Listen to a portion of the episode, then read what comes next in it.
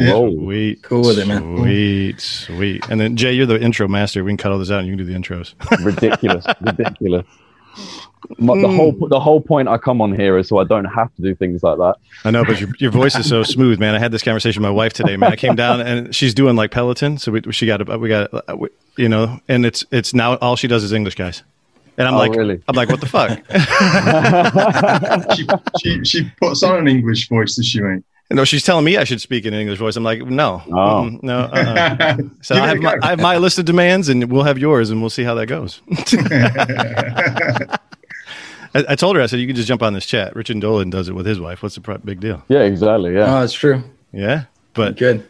yeah, no, dude, it's so rad. Thank you guys so much, man, for hanging out. Honestly, It's always a pleasure. Always a pleasure. I always feel a billion times better after we have these talks because I feel like I got everything bottled up inside of me, and there's like a handful of people on the planet that I can have these discussions with, and you guys are those people, and I really appreciate you, honestly. Thank totally, you. totally. I feel the same way, by the way. That's rad. So Jay, you got you you guys hooked up before, and your guys' fireside chat was yeah, fire, man. man. Like we we uh, we really loved that. We both had a good time on that, didn't we? Yeah, I really liked it. We talked for like three hours. Straight up. Yeah, Well, that's what happened with us, isn't it? Like we get on the chat, me, you, and John, and straight away, like you know, we're just going on and on and on. We don't even realize how much time's going, which is always good. That means that we're all having Yeah. good conversations, and that's why that's why I wanted to get you involved as well, man. Because I know that uh, you know you and I in our fireside chat, we had such a good natural flowing conversation. I just think that all of us together are going to have a equally interesting time. Yeah, and I mean, if we don't do this kind of stuff, I don't think Who will? like we're really gonna go anywhere.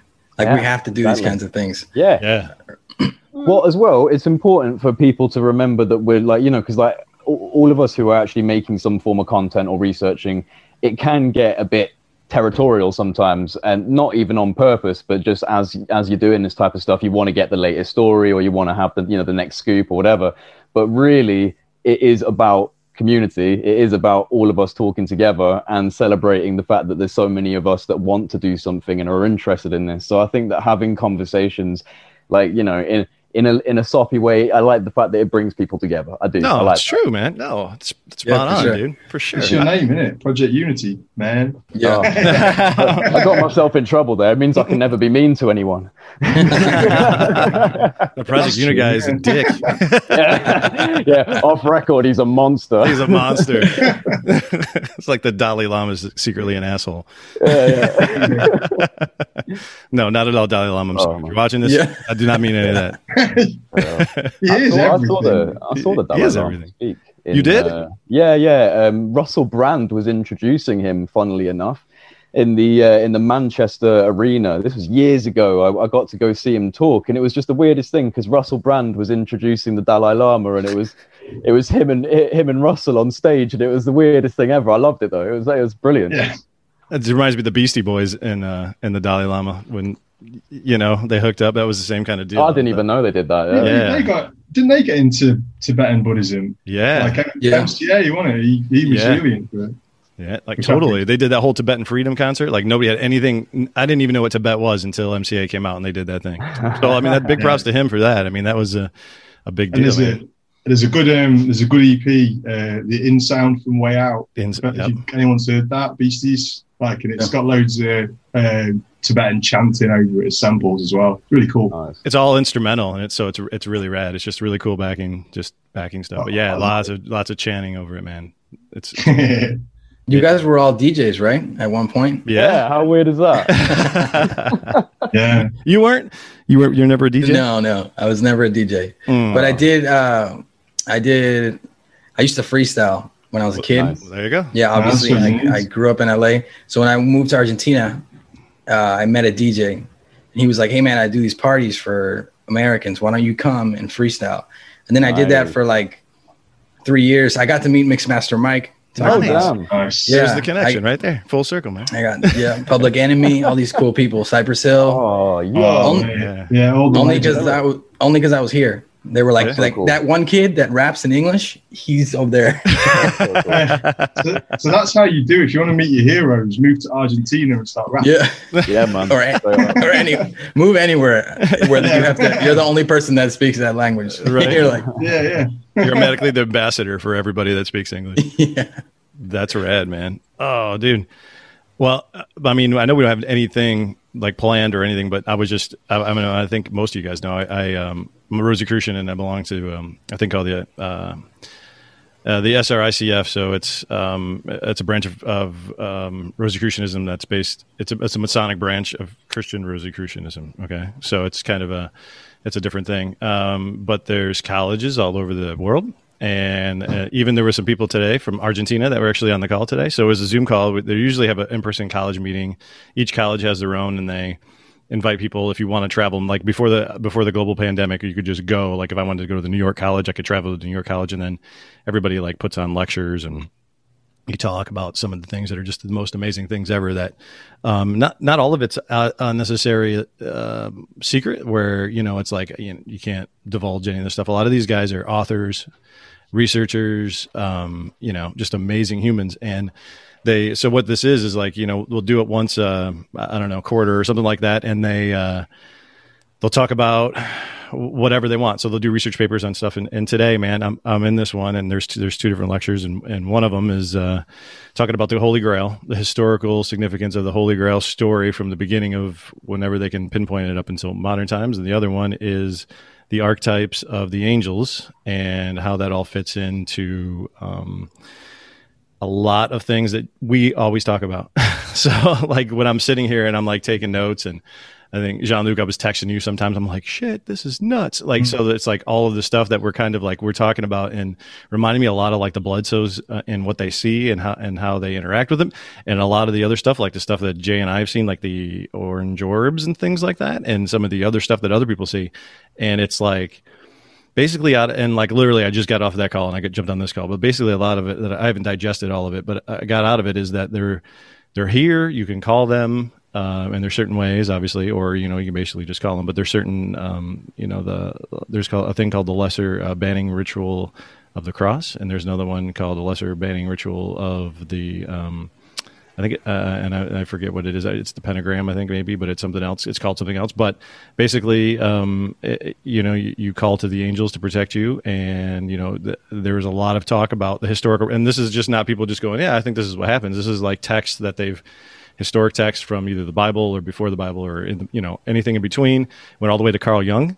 Carl Jung's wife wrote a book about these uh, angels, believe it or not, and she. Pro- uh, I learned today that she made Carl Jung promised that um, not to interfere with her book and not to like be any part of it. And she wrote this book, and then she passed away, and like he, it, it, wasn't finished, and it was it was so much that he he didn't he he kept her promise, and he gave it to like a family friend, and she she actually finished this book about the archetype of the angels and, and, and all this stuff, and it was like whoa. So when we talk about Jung and you know how carl Jung kind of falls into the archetypes and you know and all of this stuff man. And esoteric and all that stuff. And then it falls into the whole ufology thing. And it's like today I'm, I'm just living it literally i'm like in this call going it's all connected and i'm like it's, it's jean luc like oh no like you know? i just find it strange how, how often since i started to really research this stuff how Jung plays a massive part in it um, you know, I, was, I, don't know if anyone saw that post the other day that um, it was Jenna, somebody called Jenna put it up, and it was uh, it was the lady and the ball. It was the solar disc yeah, goddess yep. seen in a session by one of Jung's clients. So he started talking about this archetype of the the bull goddess, the uh, the solar disc kind of Egyptian style goddess, which obviously is pretty co- current again now uh, with the Bledsoe story, and then you've got the fact, of course, that the Jung dynasty kind of went down to well, not dynasty, but the Mellons were big fans and went and hung out there and started the Bollingen Foundation over in the US. It's pretty cool how it all ties together through Carl Jung. Well, Carl. Gustav Jung, the secret of the phenomenon.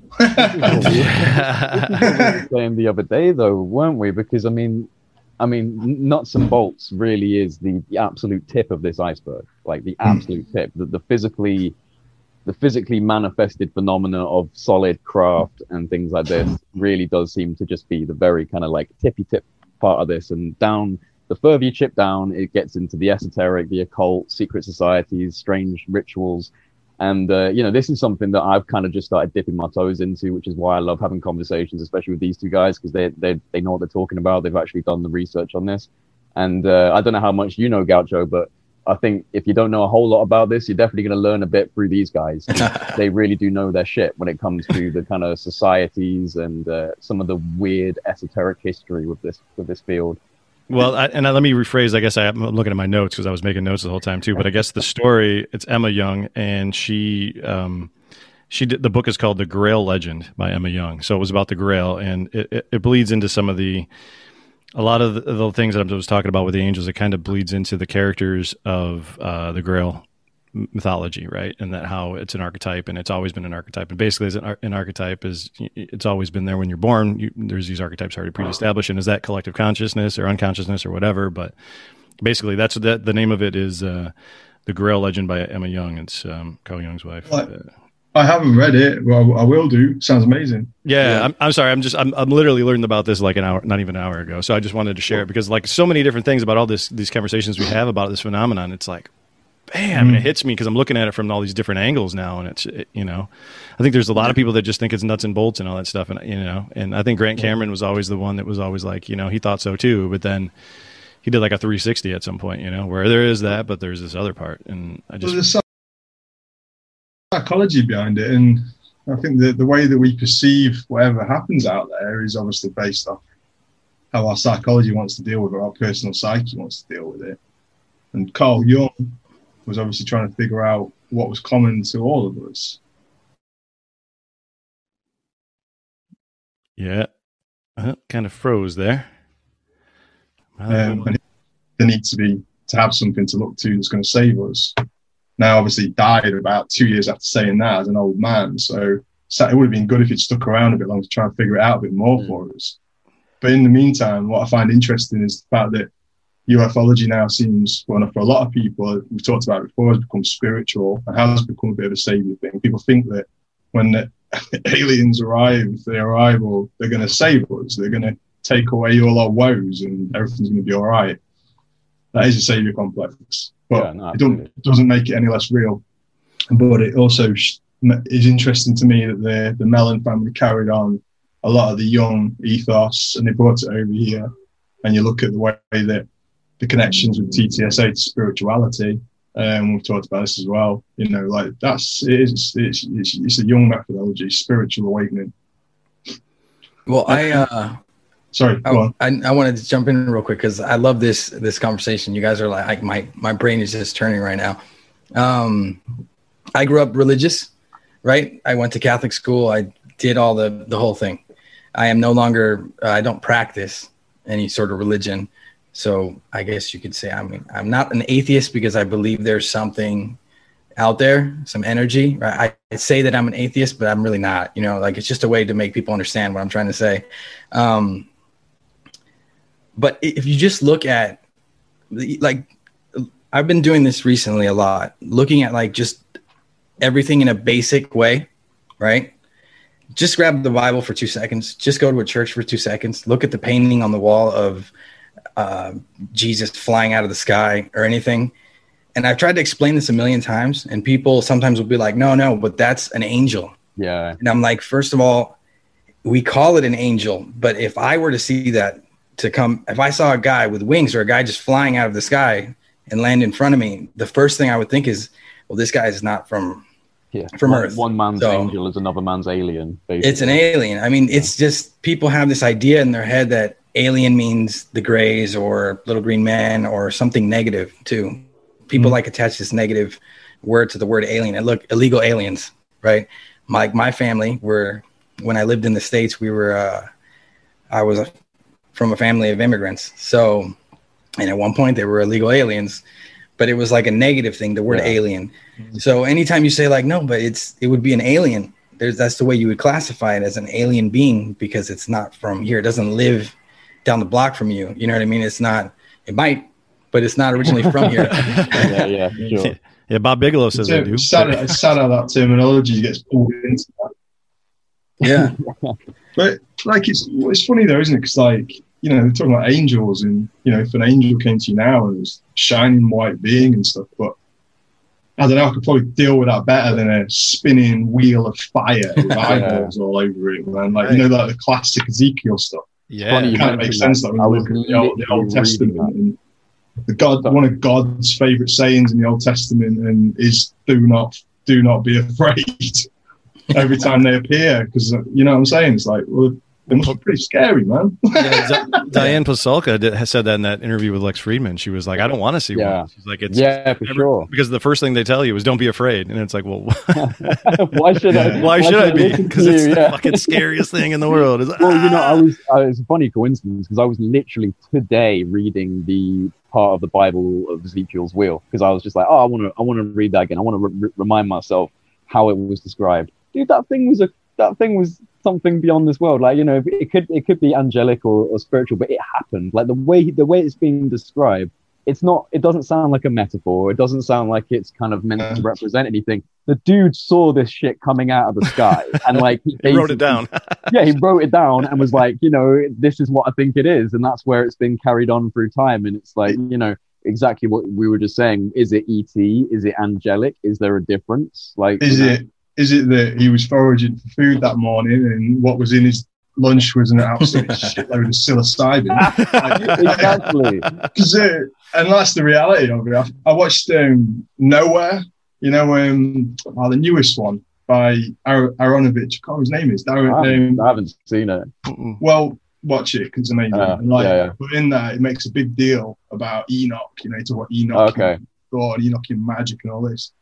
Before they go and like have these visions that are depicted in the Old Testament, he makes a little brew up, and him and Noah. Cheeky little brew. so it takes it back down that route of like kind of like yeah, ancient religions mixed up with some serious psychedelic and rituals. yeah, yeah. Yeah. Yeah. Well, I mean, like, you know, you go far back enough in time, pretty much every single society had its own way of getting into psychedelic space. Like, you know, it, different potions, different plants and herbs and substances. Like, every single culture had a way of doing this. And it's only been in the very recent times and really specifically more in the West that we've gone, no, these things are really terrible. Forget the thousands of years of this that may have contributed to our entire civilization, and complexity of the human species.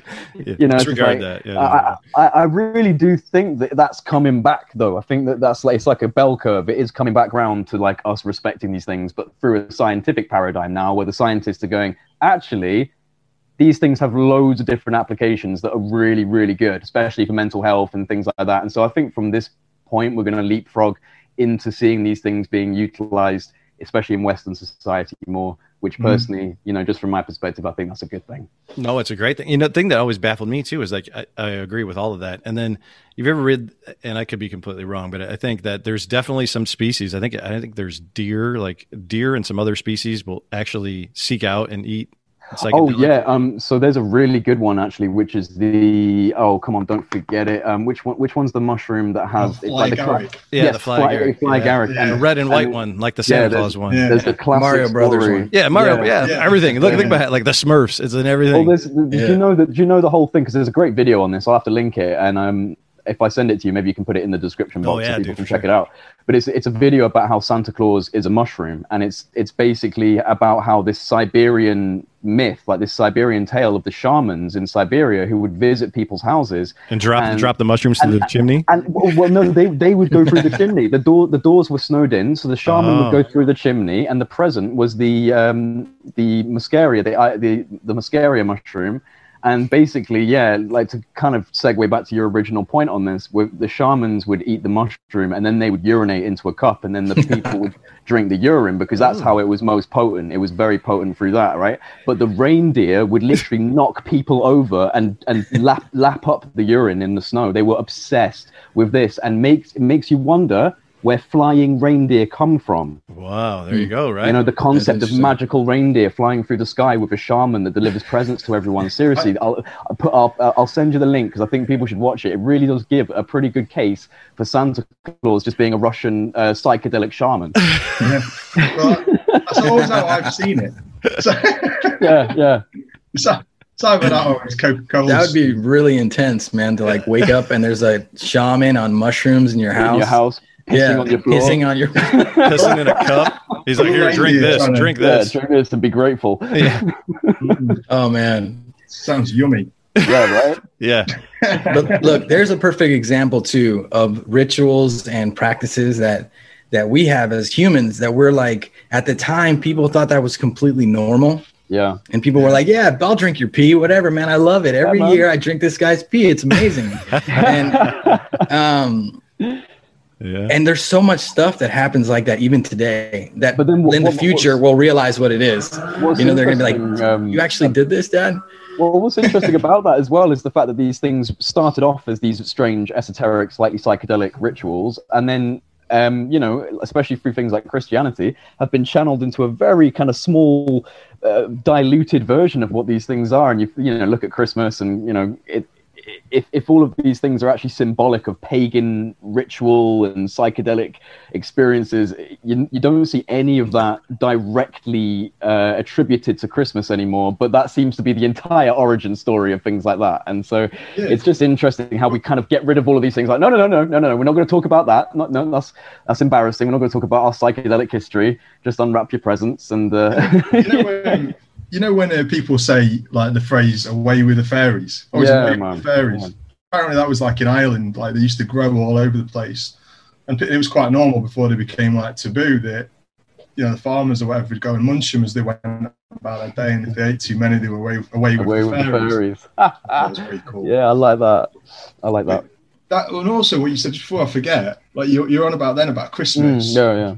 and about you know that, that goes all the way back to Jung as well because yeah, exactly. Jung started to get into the Mithra Mithra stuff, and now Christmas, you know, to all the Christians out there, I, I am sorry, but uh, it's the same celebration. If you look into it, it's like a Mithras blended into Christianity and became it's almost like the same story. And that's Carl Jung's. Carl Jung became uh, into the Mithras mysteries or Mithraic mysteries, which is pretty crazy, I reckon.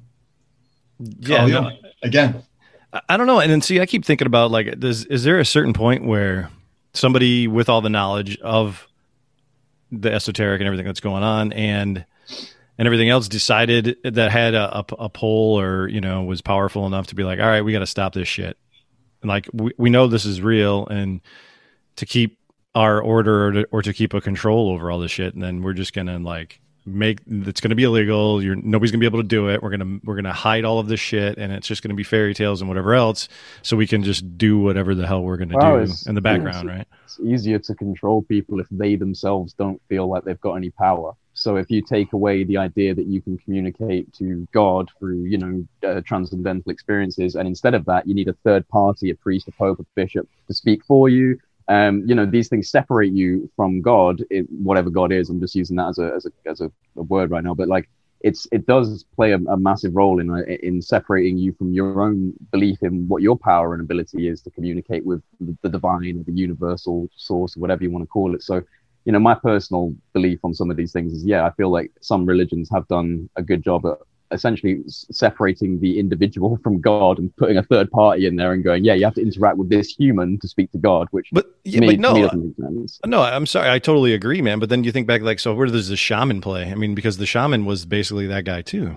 But the shaman No, was true. more He like, was like he was like, I'm going to pee in this cup and you're going to drink it. And we were like, cool. like, you know what I mean? So like, I mean, there was always that, there's always That's that separation, but I think a lot, in a lot of ways, the shaman was more like teaching you and like, okay, you, you know, I think there's a lot more, yeah. there was a lot more, let me help you get there eh, so you can do it yourself instead of just coming to me. Right. I think maybe, I, I don't know. I, I'm just theorizing there, but Yeah, I think so. I mean, no, of course, uh, I would I would assume that.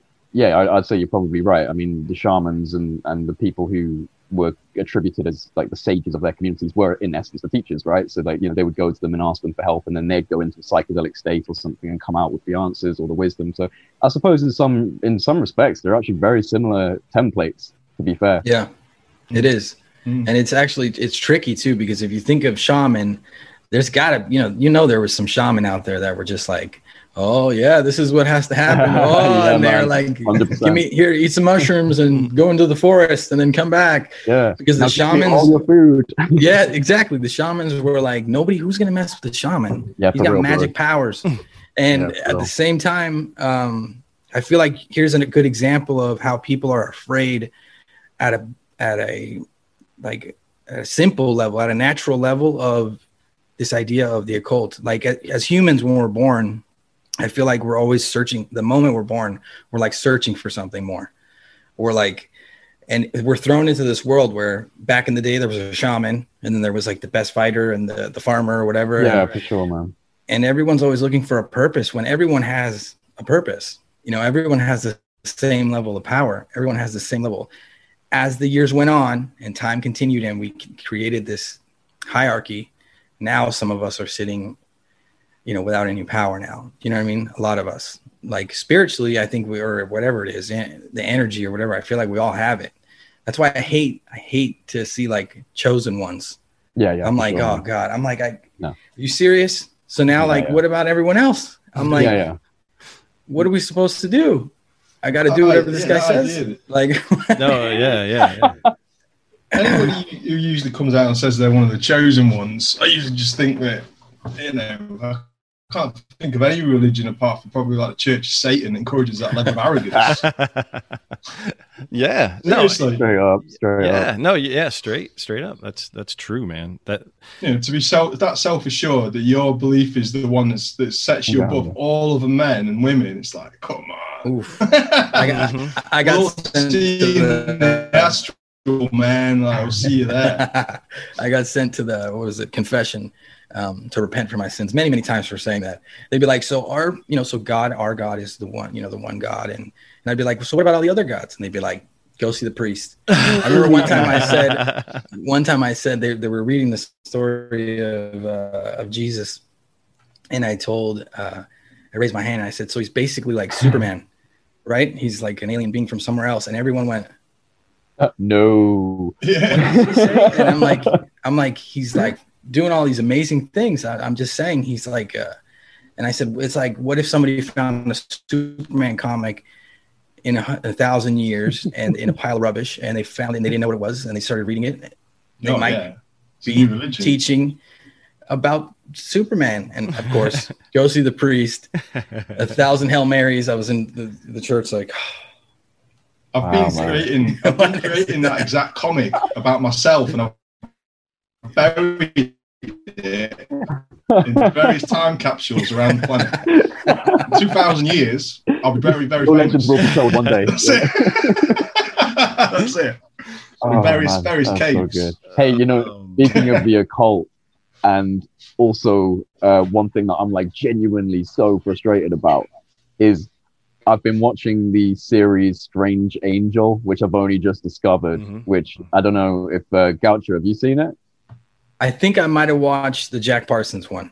And Right, yeah. it. I didn't see anything else. I saw that. I, it's it's all about Jack Parsons. The whole the whole series is about. oh no, um, then I didn't see it. No. Oh, I okay, saw, yeah. I saw. Uh, uh, I don't know what it was, but it was like a show that was showing the life of Jack Parsons. Right, right. Well, I mean, that's kind of what this is. It's it's it's uh, you know two seasons that have actually come out, and then it never actually got past to the third season, which really sucks because literally at the last the last bit, and I have a suspicion as to why. I don't know if it's absolutely true, but because this whole series this whole series has been rigorously going into Jack Parsons, NASA, JPL, the occult, Aleister Crowley, all this stuff. And then the very last scene of the very last episode that ever aired L. Ron Hubbard makes his entrance into it as a young man, as a young man who's about to meet Jack Parsons for the first time, and they never do another episode. that makes you wonder, doesn't it?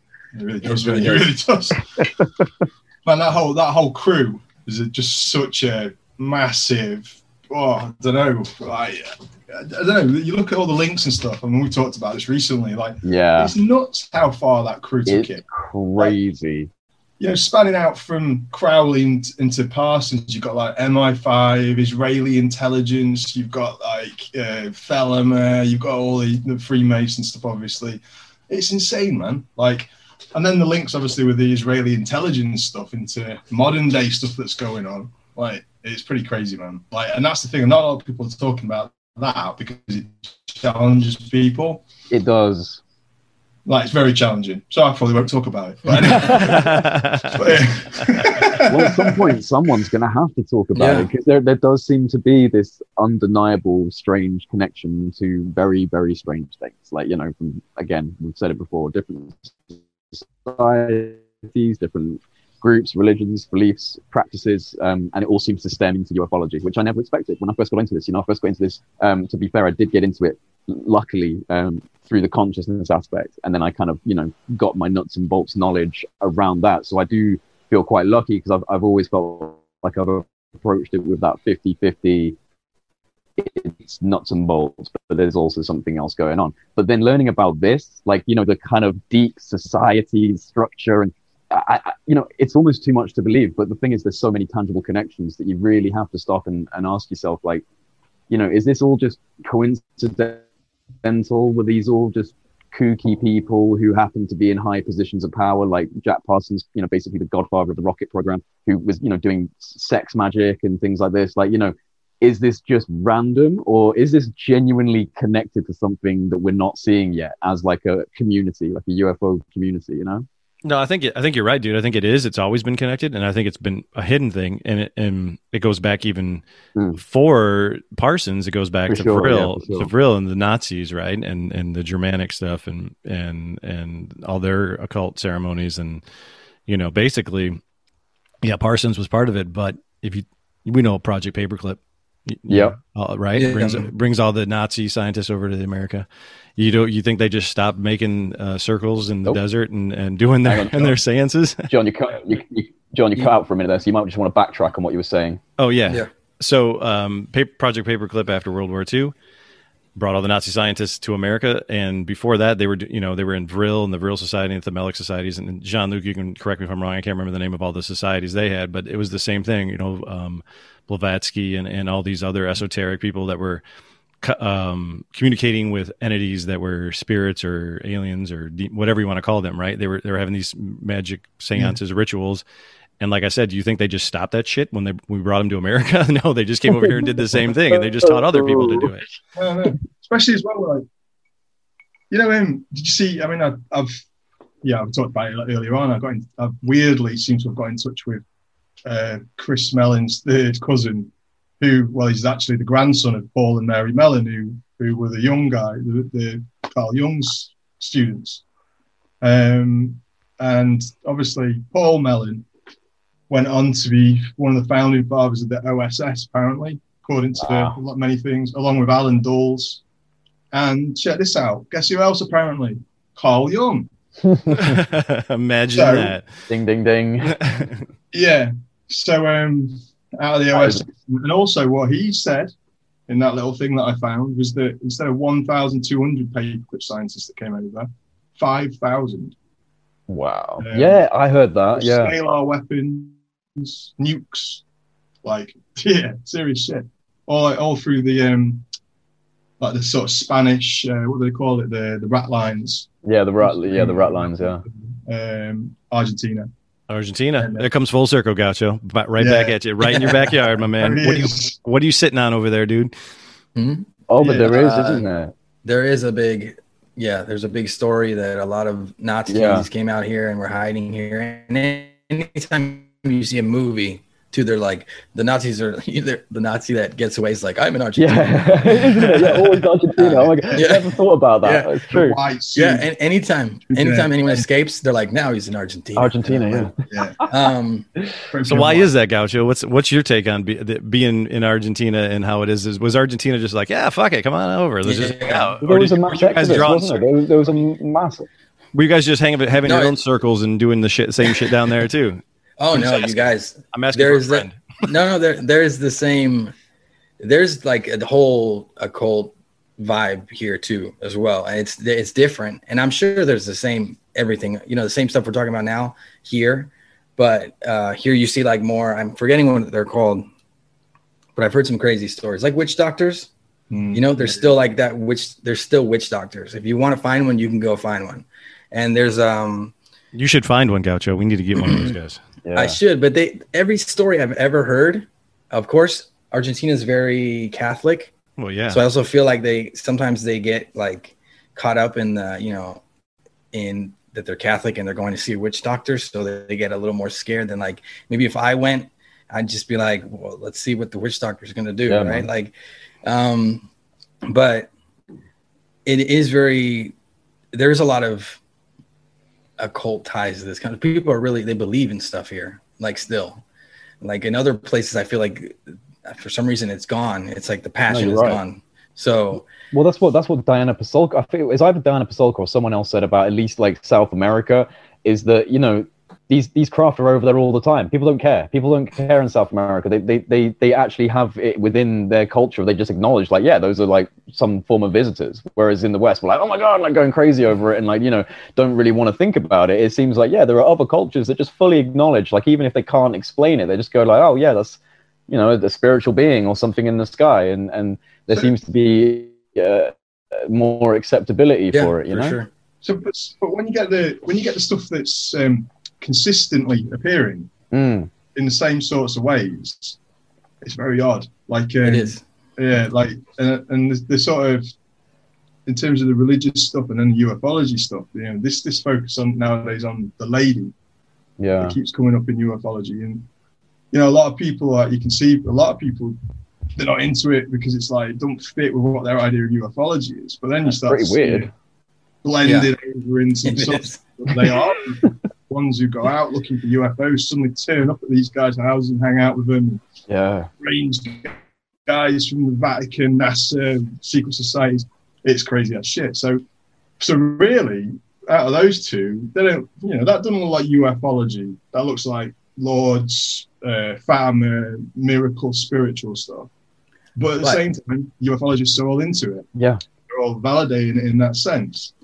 But No. guys, if we if we start to think that like the aliens are the gods Mm. of the past, then it all ties everything ties together because it's then the occult makes sense, right? Then every everything makes sense because Yeah, it's the, like the Greek gods, the Sumerian gods. Exactly. Like, you know, like, and that would Yeah. explain why uh that's you know the Bledsoe kind of story seems like it has that essence to it. it does. It where does. it's like it's like what I was telling somebody the other day like how do you know how do we know that first of all what, what I thought was fascinating was uh, I think Chris said it in your uh interview Jay when he said that they he his family wasn't the only family Yeah, there was three families, Yeah, or yeah, like that. yeah. Three- at least And- three that NASA was dealing with is what I remember him saying, right?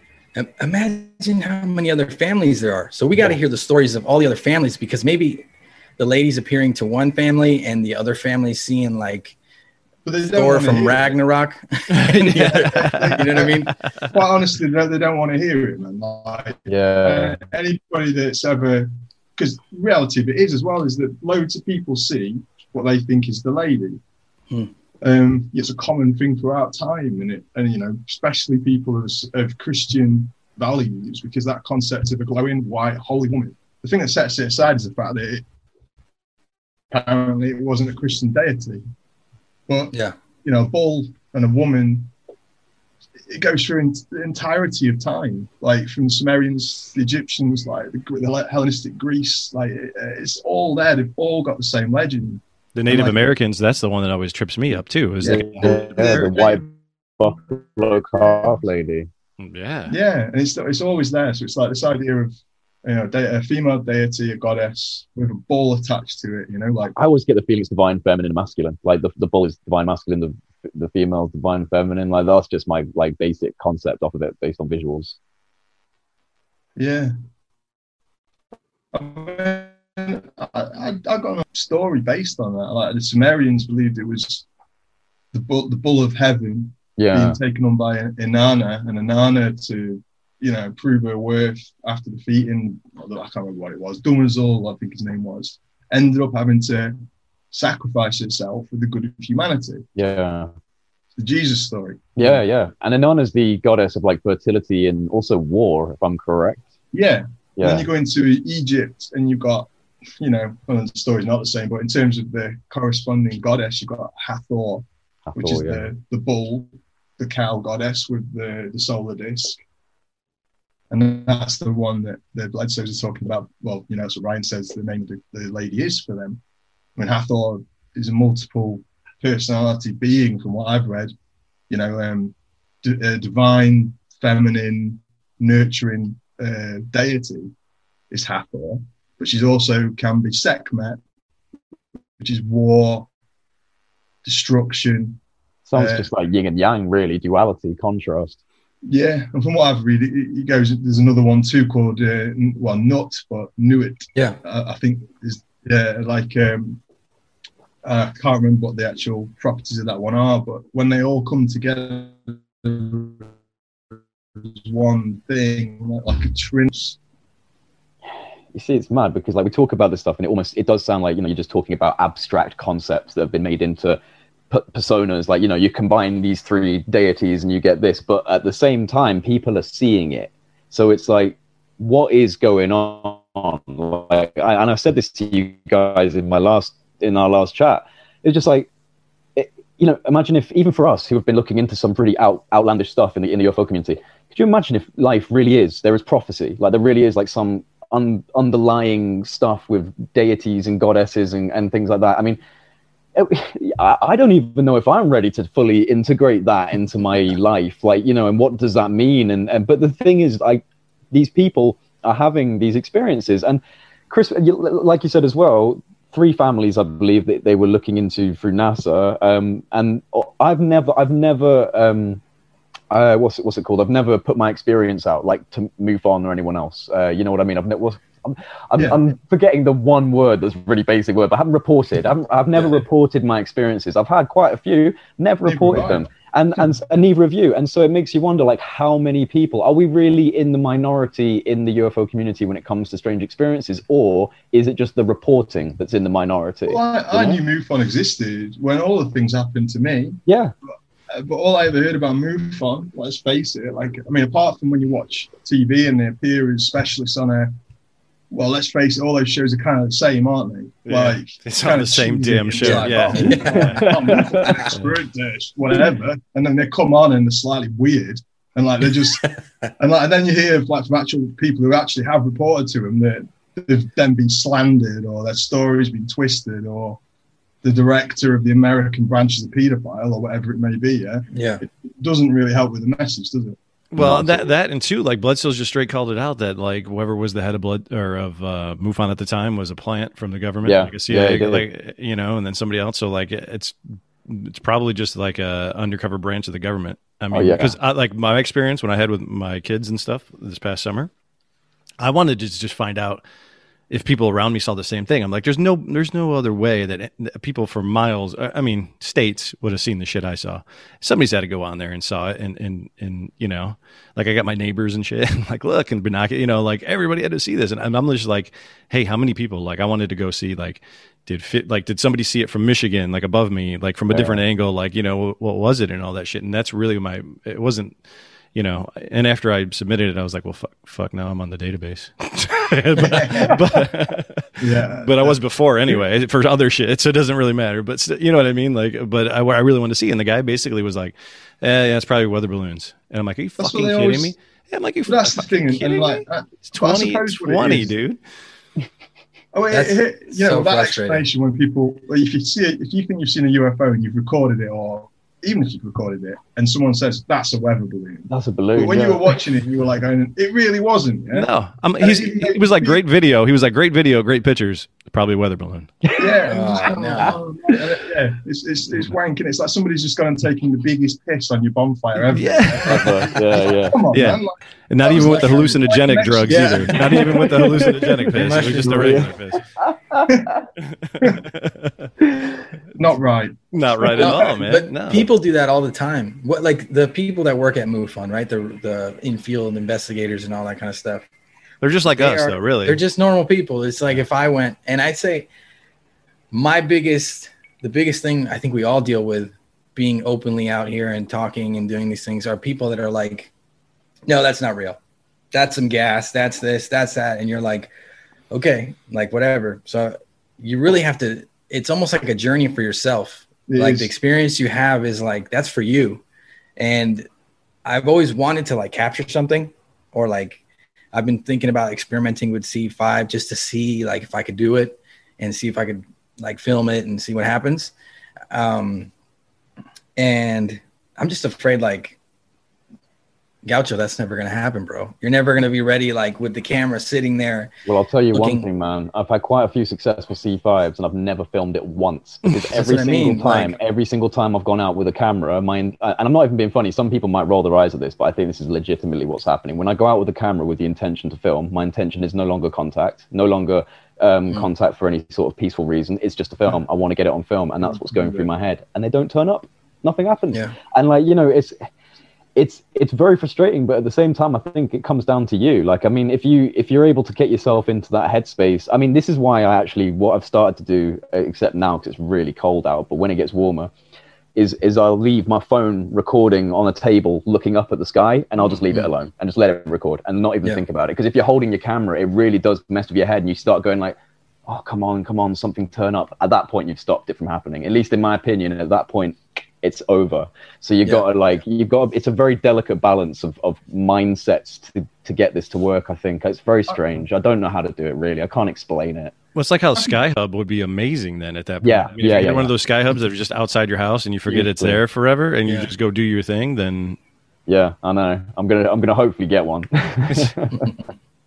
Well, I mean, so that's the concept of it. You get a Sky Hub and it monitors your Sky and then loads it to the hub. Is, that's essentially what it is, yeah? well it's it's a Sky Hub's kind of like a it's it's an interesting thing it's, it's like computer learning algorithms inside there's a lot of fancy tech and software and, and stuff going on in there and so you've got like multi-spectrum uh, signature reading like electromagnetic and radio frequencies and things like that so it's doing like a multi-spectrum analysis of your of your skyline and anything that comes by is then analyzed by this kind of you know computer learning software. And i guess over time you'd be able to cross match cross match cross match you know with different data and uh, all these different data sets can come together and you can get a bit more of a, a concise idea of what's going on. But it's it's still obviously like at this point you still have to buy all the separate pieces and assemble it together. They haven't got a, a you know a, a fully rolled out compact sky hub yet although that is the intention somewhere down the line. But it's build it yourself right now So I can't walk in and be like, like Sky Nah, not yet. Hopefully, one day we can order it on Amazon or something. But yeah, at the moment, it's uh, it's build it yourself.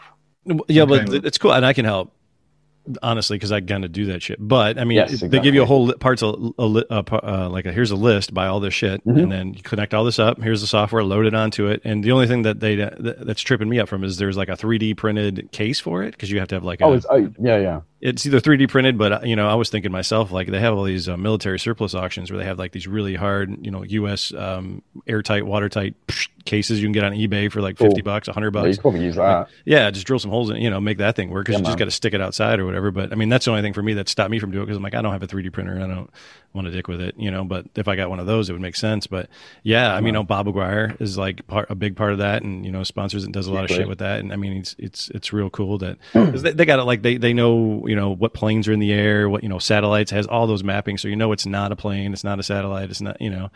you Yeah, know, yeah, yeah. all that shit. So it's really cool to think about it. But I mean, like you said, I mean, if your conscious intent is like you on the phone, you know, a- and at the same time too, like we've had this conversation before in different talks. It's just like we can have the coolest video in the damn world. Where a orb shows up and drops in front of you, and a, a, a being appears. A lady comes out and walks out, and everybody be like, "That's bullshit. That's not real." Yeah, that's CGI. That's totally CGI. Look at it. yeah, you yeah, yeah. Or like, and, or, you know, like, or and anybody, nobody believes it at all. So unless you actually have that experience yourself, or you, you Well, I, I was wondering. I've been wondering what the Goldilocks footage is because if it's too crap, no one believes it. If it's too real, no one believes it. So there's some somewhere in the middle. You've got to have enough pixelation, enough bad resolution, but enough. Clear, what, what's the Goldilocks here? Like, what what, what do we need? Well, it's like, you know, in the 50s, like, I mean, have you heard of Valiant Thor? yeah, Valiant Thor. Valiant yes, Thor. yes. Interesting. Alright, so this dude apparently, as part of the story, turns up and he's from Venus. Yeah, something he's like from that. Venus. Yeah, yeah. Everyone was from Venus in the 50s. Yeah, right. It was always Venus. Always Venus. But it's Nobody ever kinda came for Uranus. I'm just going to put that out there. Nobody came for Uranus. came from Uranus, and but like, Oh, one one guy did, but he was a real asshole. Sorry, Sean. Please continue. oh, that's perfect, man. um, yeah, like, but yeah, so he comes and like he looks like kind of I don't know, man. Like you should be on Bonanza. Like it's got wavy hair, and it's just a regular dude, six foot tall. Like you wouldn't, you know, it's not an alien, so not what we think of as an alien. It looks mm-hmm. like a human being, a humanoid, normal guy with a, with a hairstyle. Now, I'm not saying I believe Valiant Thor was a real alien, But if that was the Goldilocks, this idea that they're humanoid, they're very much like us, how would we even know anyway? Yeah. But I could, Yeah. if I, you know, you could say to me right now, well, actually, I am an alien. Yeah. And, But and this is it. This is disclosure, all right? And I'm telling you right now that I am from Aldebaran and I came down here with the Vril Society. How's that? You just be like, this guy's a maniac. Yeah. But if I look like a, a ball of electricity, like, tentacles occasionally manifesting, like maybe you might believe me. I don't know. yeah, maybe. Yeah. well, But so you know, I how screwed are we then that we have to accept that an alien or the Goldilocks stuff has got to be that bizarre? What if it's not? Yeah. I always thought like how strange is the the Nordic alien thing. I'm like, what about so like I could never be an alien because I'd be like, oh, I'm an alien. First, I have brown eyes and a black beard and black hair. I'm not tall enough. I'm not like shining when I walk in. You know what I mean? And I was always like, what? What's the deal with the with the Nordic aliens? I was like, why? You never? I've never heard of like a a black alien or a Latino alien No. or an Asian. Uh, Asian, I've heard some cases where it seemed like they had some. well, the sort of, you Nordic know. stuff, like it's just scarily kind of Aryan. Yeah, it Yeah. is scarily Aryan. Yeah. and this is where it all seems to tie into like this idea that the Nazis believed that they contacted some sort of beings Yeah, the Hyperboreans. That's what they called Yeah. them. Yeah, with a link to again that's why I was messing around about Aldebaran like I mean that's Yeah. read into it they believe that they contacted beings from Aldebaran and they were blonde haired Aryan beings. That had, that had actually been in contact with us for many many many thousands of years anyway with Well, Buddhists. It's um, it's controversial, but you know that you guys know that Tom DeLonge said that he was told World War II was a ET war fought by humans, and you know it's a it's an interesting concept, especially when you look at essentially like these two almost potentially differing. If if this is the way it is, I mean, I'm just saying, you know, based on Tom being told this, you could almost imagine that the the Nazis contacted some race that potentially didn't like another race and there's this you know you've got this the abrahamic religions judaism that goes back so far into human history and they have such close links to things that you also attribute to phenomenology and especially when it comes to the consciousness side and you know sacred geometry the kabbalah like all of these kind of very esoteric teachings. And then you have these you know this nazi party trying to essentially wipe them off the face of the earth. And this is not the first time that you know the Jew the Jews have been persecuted you know throughout history. And it almost seems like and I'm just saying hypothetically of course because I don't know but it just seems like if that was the case and Tom DeLonge was being told the truth then yeah that maybe there's like these two different species that like really don't like each other that have totally different ideologies and they're using humans like hey you know you need to wipe out all of these guys because they're terrible and they don't represent the truth. And then the other side are saying the same thing, and the humans are just chess pieces on the board getting moved around. And you know, it's like a lot of people have always said, like, why did Hitler model the Aryans on this? He had brown hair and brown eye. You know, he, he, he didn't even look like them. Yeah, maybe because something that did look like them told him that they are the perfect species or something. You know, maybe he was. You know, I don't know. It's it's very crazy. I don't want to get into the whole like Hitler something alien, but it's well, mad. Hitler they reckon that Hitler was chosen as Yeah, a because he's an, a, a, a, a charismatic orator you know like yeah well, he was a good speaker. He was a good speaker. Yeah. And you know, he worked. He whipped up the whole nation into a frenzy, like made them do abhorrent things. You know, Yeah. tainted like an Yeah. entire nation's history forever. And like, um, you know, that's power.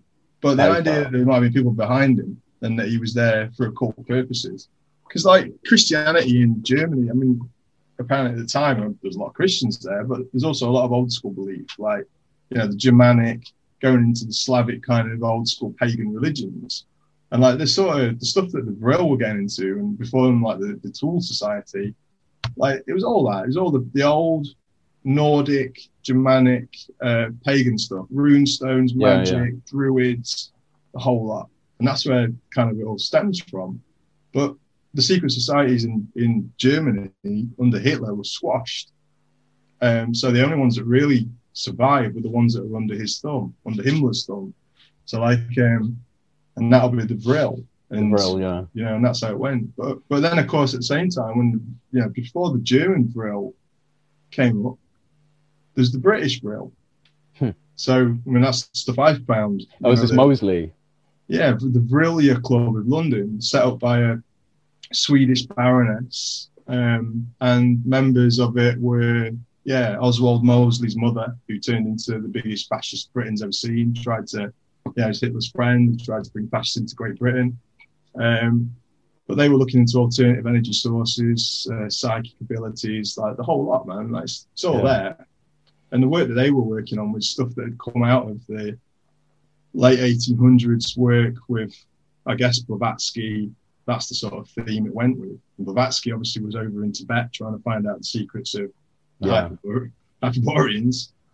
Um, and then at the same time, you've got the British writer um, Bull, Bulwer Lytton writing about the Vril Society in 1860 or whatever. Or sorry, the Vrilya race in an underground cave system.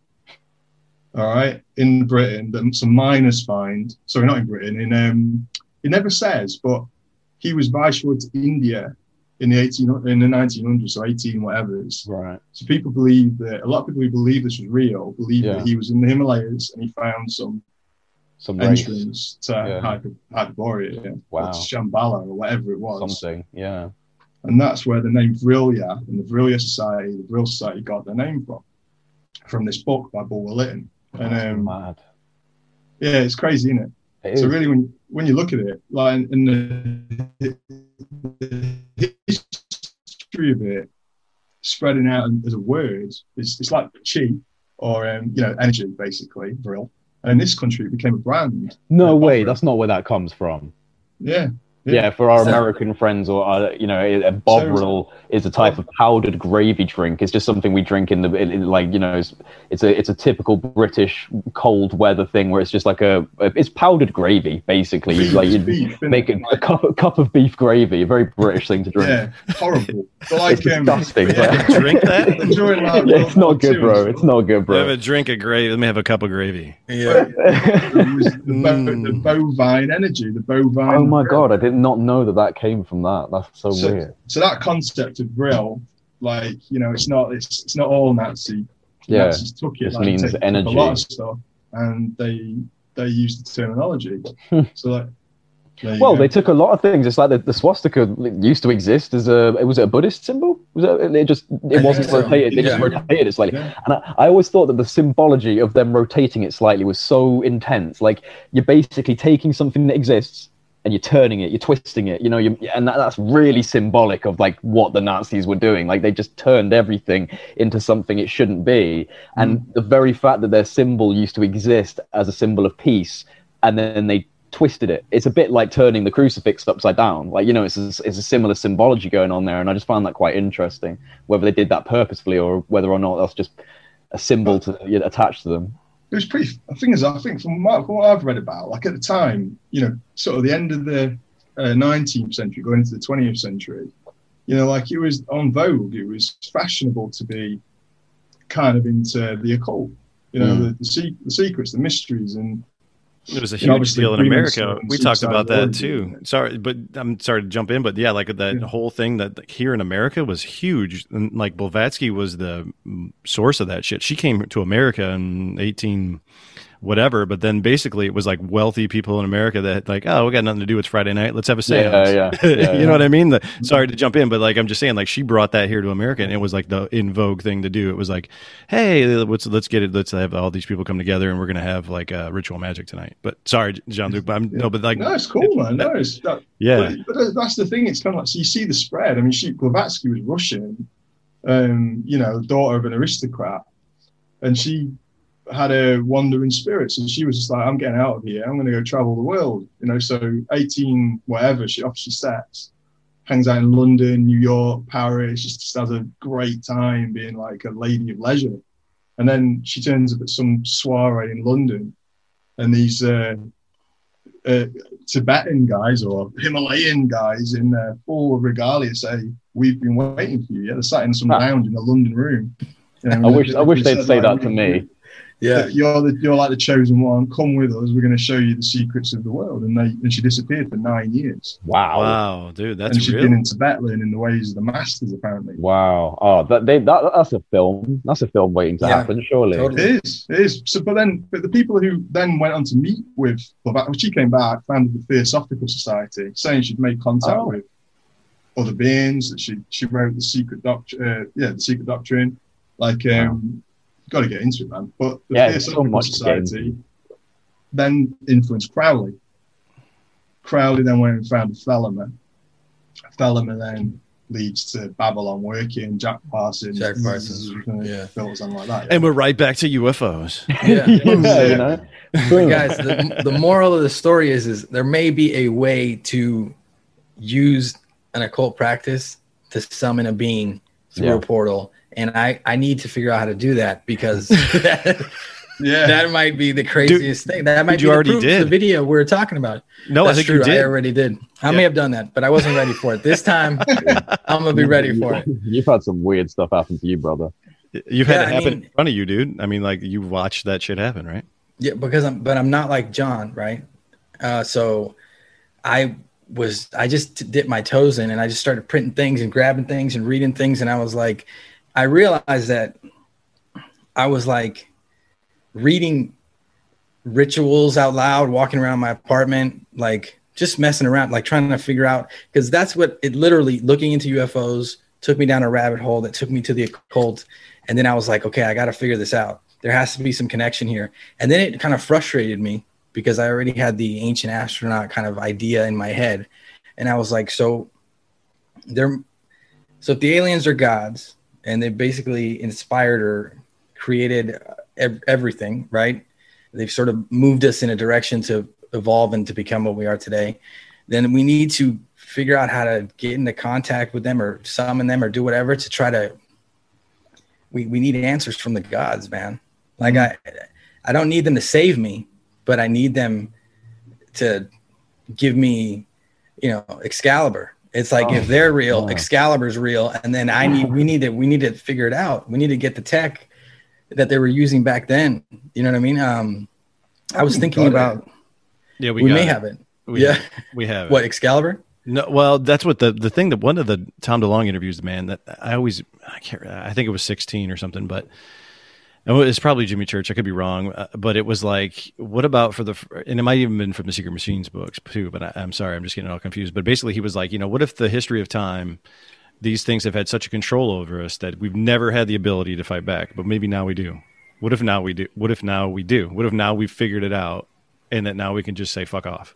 I mean, if we wanted to, you know what I mean? Like, Yeah. it, it, what, and what if they're playing against each other? What if there's like the the German Nazi ones, and you know they're pl- using man to play against each other? What if now? What if there's a time now where we're like, yeah, we we've back engineered your shit.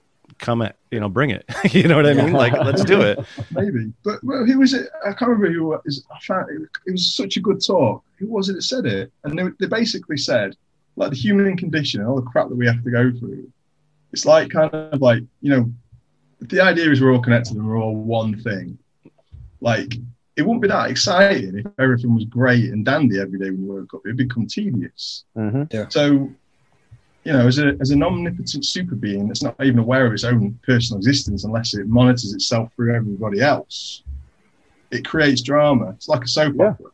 Yeah. So that soap opera, that Well- massive ongoing drama plays out, and it's exciting because we're all the stars of that show. Yeah. Yeah.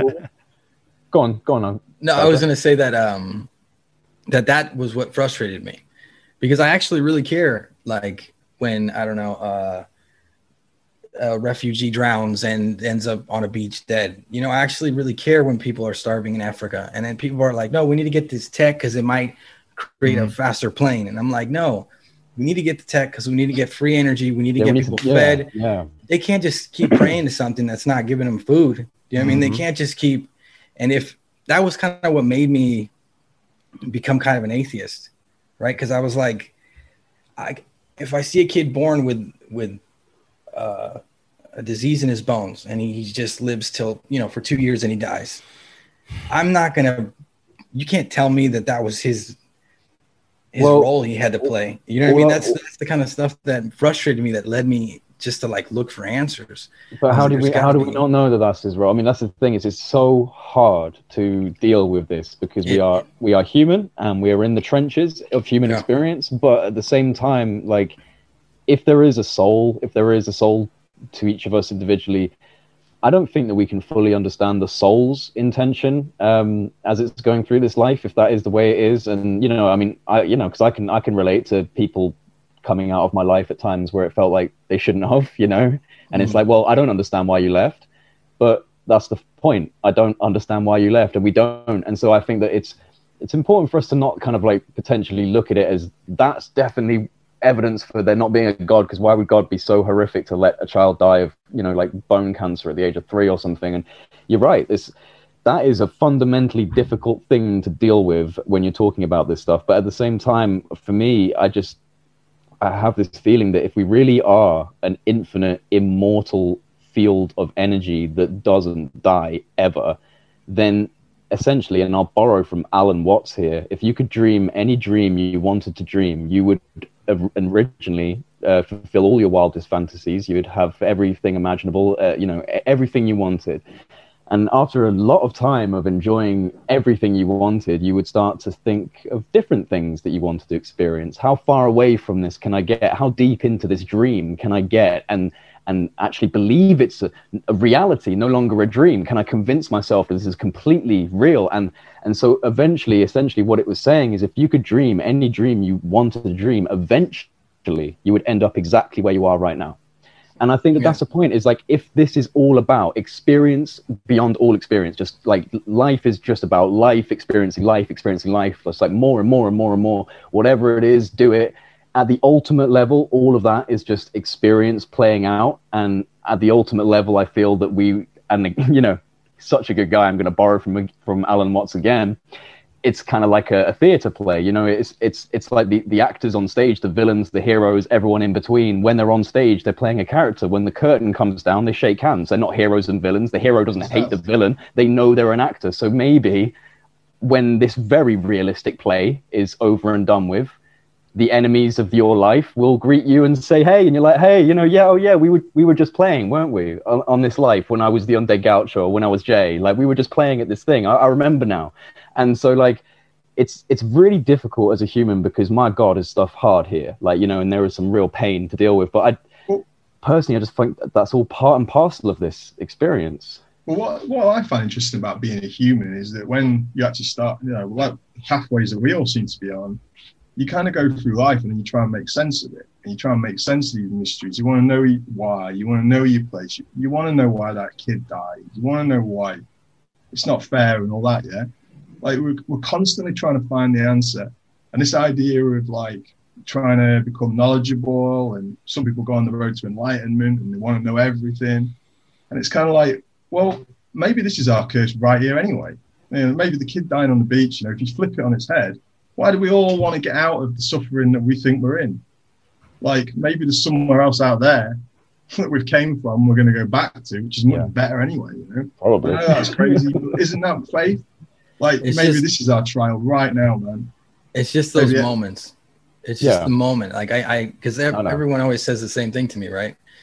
I hear that all the time. They're like, either you know, he now he's an angel and that was his purpose. He came here, now he's you know somewhere else, or he lives on forever. And I get it, right? But for that kid when he was Yeah. drowning Yeah. i know Yeah. i know in that Yeah. it's hard moment, to reconcile it's hard and it and it's not always. And I'm not saying it's it's it's God. Mm. I'm saying it's it's the wars between man and God that lead to those things. You know, it's um like we live in a society where we're basically controlled down to the T. And we often talk about the matrix theory and simulation theory. And I say, like, just look out the window. You don't even need to see the numbers. And it's not like the Matrix movie. You have to walk down the sidewalk. You have to file your taxes. Mm. You have to go to war sometimes and you don't even want to go. You know, uh, back in the day, not anymore, but in other countries, that happens still. You know, women get buried up to their necks and killed with rocks. I'm saying there is some madness that is stemmed out through our species throughout times, and we need to evolve. And if there is a higher elevated being flying through the sky and taking people and interacting with us, and mm, I don't know, like trying to teach us something, we need to grab it by the collar and say, Yeah. "Teach us now," because look at what's going on. You're gonna you're gonna let another. I mean, we were just talking about the Nazis. That's a good example of even today you see it of how humanity we experience, but we don't really evolve until we've killed millions of people, until we've blown a bunch of stuff up, until we've polluted the whole planet. that we're like, yeah, but we're growing. I'm like, look at everything we've done, negative to get to the positive. Mm, It is the yin and yang, but also like without you know without darkness there is no light. But at the same time, we gotta grow. You know, if it exists, if there's a way for us to realize that we live in this, like for everyone to understand that we live in this magical reality, this magical universe, that there is more than just this, Yeah. not just the one percent that use it, or you know, the occultists weren't just anybody Mm. you know, they weren't just your mom and pop shop guys at the corner. Some were, but not the ones we're talking about. Yeah, they not the founded, high up guys. Not, yeah, they founded the. NASA, Yeah. and I'm saying we need to broaden people's minds, and Yeah. I think grow their grow their their spirits, kind of, I guess. But and I think understanding the UFO phenomenon and maybe finding answers to it and the occult and everything will help people really see like well maybe I- I, do live forever you know maybe I don't know it's I agree with you, man. I th- like me personally, like just to put it put it in like just a couple of sentences. I'll let someone else talk. But um, I really do feel like the study of quantum mechanics, the study of consciousness, and the study of UFOs is going to lead eventually to a realization of what we're talking about right now. I Yeah, and isn't that what Bigelow is trying to do? I I mean, think so. yeah, pretty when you much. talk about it, it's it's that's his. It was really interesting for me to, when you know these these recent uh, Mystery Wire, um, you know George Knapp, Right, where yeah, it's come yeah. out. It's like we had two things: we were doing UFOs and we are doing consciousness. And he's like, they were parallel, and it was like people decided there was more physical, tangible as evidence of. I think I, I could be paraphrasing, but basically he was just saying we're going to put the other shit on the back burner and we're going to go with the UFO thing because that's more of what we're going to. But it was, you know, it's it's the same, but we just didn't do the resources for, you know, uh, we didn't have the resource or whatever it was, right? But it was a parallel parallel thing, and you know, it's not separate. It's it is the same. And and um, dude, I, you know, just going back to your your thought, like I mean, Jay and, and you know Jean Luc, you know, I was, we were uh, we were watching the show Dark um, you know, they were talking about dark and, you know, and the science behind that. And I, I got into it. And there's a scene in one of the episodes where a kid gets like hurt real bad by somebody doing you know, some really, and, and it just, I, I just had to turn, I just turned the TV off. I just couldn't take it. And it's like throughout the years of my life, I've always had this empathy and, and things like that for kids, but like, it's getting to the point where I'm like, I want to cry now, just talking about it, thinking about it. You know what I mean? And I know it's a sponge and it hit, you know, and it was a, it's a play like we just talked about, you know, it's all, we shake hands in the back and it's all, it's all going on. But like, I, I don't know, uh, you know, I think Jay, Hey man, yeah, that doesn't make the play any less ugly sometimes. Yeah. yeah, no, totally, you know, and, and I wonder if we're getting there as a species just to be more empathetic and more I hope so. human. Guys, you know what I I'm mean? really sorry. Something's come up. I've got to go. Oh, oh, no worries, man. Take Yeah. care. Um, it's really nice to meet you, Gaucho. Like, yeah I had a great Pleasure, time man. it was good to talk to you man yeah, yeah. we need to talk again because you've got a plethora of knowledge I can see Oh yeah. I, I need I need to learn from you because you've been No, digging in the no, books you- totally Yeah, no, I've just just read too much. yeah that's good that's a It's nice to speak to you guys. Like, um, yeah, got to go. See you later. hope everything's worries, all right, care, man. Take care. Yeah, yeah, See yeah. you later. Bye bye. Bye bye. take care man No, no, yeah, man. hopefully- Hope he's okay. Hope everything's all right. Yeah, I'm sure it'll be fine. Drop Dog him. probably shit on the carpet. Yeah, probably. probably. Probably his wife just saying, "Stop talking about aliens and get the dinner on." Yeah, I know, right? Yeah. I know. I'm sure my wife's gonna come down and throw something at me earlier too. No, but no, I mean, it's, it's, dude. I've I've struggled with that shit forever, man. Like that whole thing. It's like there's got to be more than this, but Yeah. but but I don't know, man. Like I I, I don't know. Um, Well, we're definitely not going to solve that one here. That is the No. age-old crisis Yeah. of humans. Is like, why is life the way it is? Why is pain here? Why is suffering here? And you know, um, uh, we can only really speculate. I mean, I just, I, it, for me, for me personally, I, I, I, do my best to just look at it through at least the vein of my own experience, because that's all I yeah. can do is kind of relate mm-hmm. to my own experience. And my personal life has been full of ups and downs, and some really, really bad downs. Like you know, like like some horrible depressions and times where it just felt like everything was bleak and nothing was good, and what's the point?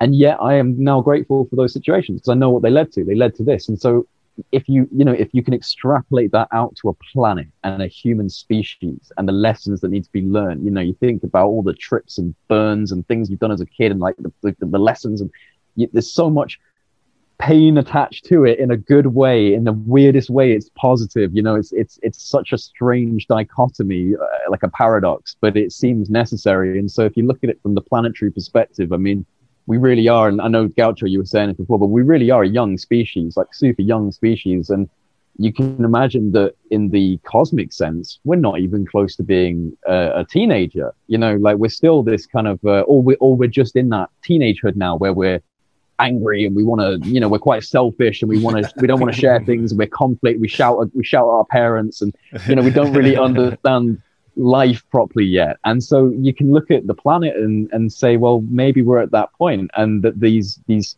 beings, whatever they are, are likely our elders in a, in a wider sense than just our parents or grandparents. The human species, these are our elders.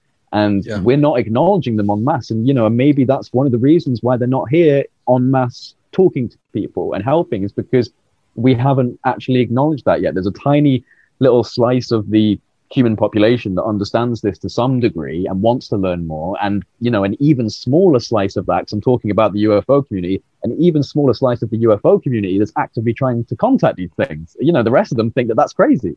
So yeah, we are so far away i hate to say it but we're very far away from um, you know openly as a planet as a human species acknowledging that there's other things out there that could you know give us wisdom. And i because I, I feel I, I feel that and obviously I have no idea because I'm not a hyper intelligent alien, so I have no idea how they're thinking. But I, I, have a feeling that at some level, if they came down and solved our problems, they'd be gods to us. And then what are we? We're useless. We can't help ourselves. We would not be. It would not be a, a useful thing to do for the human species to essentially coddle them and take care of them and fix all their problems. Just like I wouldn't expect my parents to pay for my life, to pay for my rent, to do all my, you know, to do my washing yeah. for me. I live on my own. I, I take care of myself, and I'm, I'm, making mistakes, and I'm trying to become an adult, right? So, yeah. I guess similar vibe, like you know, that they're trying to push us along as much as they can. But if they hold our hand forever, then essentially we're going to become a bit useless. Yeah. No, but I, I do. I'm, when I, what I was trying to say is, I understand that there will always be the darkness and the light yeah. Right. It, that will always be there. But at sooner or later, we're gonna have to evolve, or we're gonna end up blowing ourselves up. Absolutely. Let's face Absolutely. it. Like at this point, there's things happening today that I yeah. can't believe are still happening. And no. mm-hmm. there's been so many things that I've seen growing. I don't know. I'm 30, like, and I've seen things that I, I've read about things that I can't believe happened, like, yeah. and still continue to happen. And I'm sitting here like, okay, maybe if we can solve some of these mysteries, people will snap out of it and realize that like we're all the same species, at least, at least, right? It's like dogs are that, dogs, guys. There's yeah. different kinds of dogs, but they're all dogs. I mean, it's all it's it, I, don't, I, like, I don't know if this is like a major simplification of the issue, but I have a I have a strong feeling that at least when it comes to like poverty, crime, uh, you know, even to like the point of where you're looking at like the cartels and black market and all of this, energy. It comes down to energy. If we had yeah. a free energy system where people suddenly didn't have to pay for resources and, you know, agricultural costs went to zero, energy travel costs went to zero, the, the, the ability to build infrastructure went essentially to zero, then you no longer have the disparity of wealth and the, this, this huge divide between poverty and, and, and the upper class. So I feel that if we solve our energy crisis, we really could be on a, on a, a huge step forward to solving some of the wider issues of, of poverty, of desperation, of crime, because people do things out of desperation. You know, people commit crimes out of desperation yeah. a lot of the time, and um, not every time, obviously, but I think that a large percentage of these types of issues do stem from people not having enough or feeling like they don't have enough. And so the energy crisis does seem to be one of the major solutions to that if we can get that solution. But like you said, Gaucho, like what's the what's Excalibur, right? Is it the free energy? Is it is it something like that? Is it? That's what I um, mean. But me, and you know, like there's like you said, Jay. There's no way we can uh, fathom what in in fathomable being or Yeah. elevated sources, you know, at all to anything. And you know, maybe um, maybe the things in the sky um, are just the the like I've said it before, like the gateway drug. What if, Yeah. what if what if they're like the the the light bulb that turns on to get people to start thinking about stuff? And in the grand scheme of things, I mean, if you look back, the I mean, if it's going on since the beginning of time, um, but now with mass media and be able to communicate across the planet, maybe now it's an elevated, ex- escalated thing. Or just now it's like, okay, it's been going on, but I can talk. We're look at we're talking over three continents right now, instantaneously. This is magic. Literally, This this is is, magic. this is magic. Like, you know what I mean? Like, you, we wouldn't have been Totally. ten years ago, twenty years Mirror, ago, mirror whatever. on the wall. Right. Yeah. like we're literally speaking across time zones, continents, you know, and we're, having this conversation and we're sharing this information, you know, and that's only, that's not going to go away. That's going to escalate, you know? So what, uh, like, there's got to be a, a way to do this positively, you know, and then people share their experiences like we're doing now and, and, you know, elevate and grow and learn and then share that with other people that aren't having this conversation. And, you Yeah. know, that maybe that's, maybe that's them teaching us. Maybe like the whole time through all of it is, like you said, that's just teaching us little kids how Yeah. to play you know how to how to be uh, juvenile adolescents adults on our own you know without without like you said without interfering to the point where we lose all of it and just Yeah. d- dump ourselves right back in and maybe Yeah, that's exactly. into gods and maybe that's uh, i hate to say it but maybe that's already they've tried it a bunch of times maybe they tried it and they became yeah, yeah. christians maybe they tried it and we became buddhists maybe they tried it and we became right, muslims right. maybe they We tried always, it in the hindu right into this thing. Like we always make it into this thing, and they're like, no, no, no, no, no, no, stop making it into a little thing. Like we're just. Can you imagine them sitting around going, "All right, well, we fucked that up. All right. Let's all right. hey Bill, hey Bill, this time don't do that whole thing with the hands and the in the halo yeah, thing. the, the hand, the that. hand, yeah, yeah, yeah. I've seen, I've seen about twenty hieroglyphs with your hands on Bill. Like this is not okay. Yeah, yeah, yeah. Fuck, Gaucho. This next time, you know what I mean? Like they're just sitting Yeah. back. All right, Plan C. Um, Yeah, let's yeah. what we're gonna do. Let's let's Who's try next? leaving them alone for a thousand years. yeah. All right, let's just just put shit in the sky and see what they do. Yeah, yeah, yeah. Put shit in the sky. All right. See what happens there. No, for I, sure. I man. wanted to uh, bring something up as we're talking about like the past and you know and them being like our elders. Um, I've been wondering, just thinking about the common shapes that we see in the craft. Right. Right. I brought it up in a, in a live like a day ago, but I want to I want to bring it up with you guys because I want to hear what you Yeah, guys. please. Yeah, say. yeah. It, just imagine all the vehicles we've created in the last 60, 50 years. Yeah. right? All the vehicles we've created, all the different shapes, speeds, styles. And now I want you to picture your list of UFOs that we've seen, right? Because it's there's only maybe two pages, Mhm. three pages of shapes Mhm. and styles. Does that mean that they are somehow limited in their technology? And that's what that is. It's like that's their Ferrari or their, you know, their that's the nicest thing they've got and they don't got anything else so maybe they're actually i was thinking maybe they're actually like stuck here and they, and they actually have those those craft right that can do things that are better it's better than our than what we got but maybe it's not like amazing to them and they're actually like just stuck here and they're hiding from us and they're using us and trying to figure out how to get off the planet or how to become as strong as we are physically so they can survive like on our earth I or mean, on their earth maybe i don't know personally, but- I would personally, I don't know if I agree. Just because of the performance capabilities, you'd think they'd probably be able to get off the planet. yeah i know but i, I was just thinking like the tic tac right Yeah, yeah.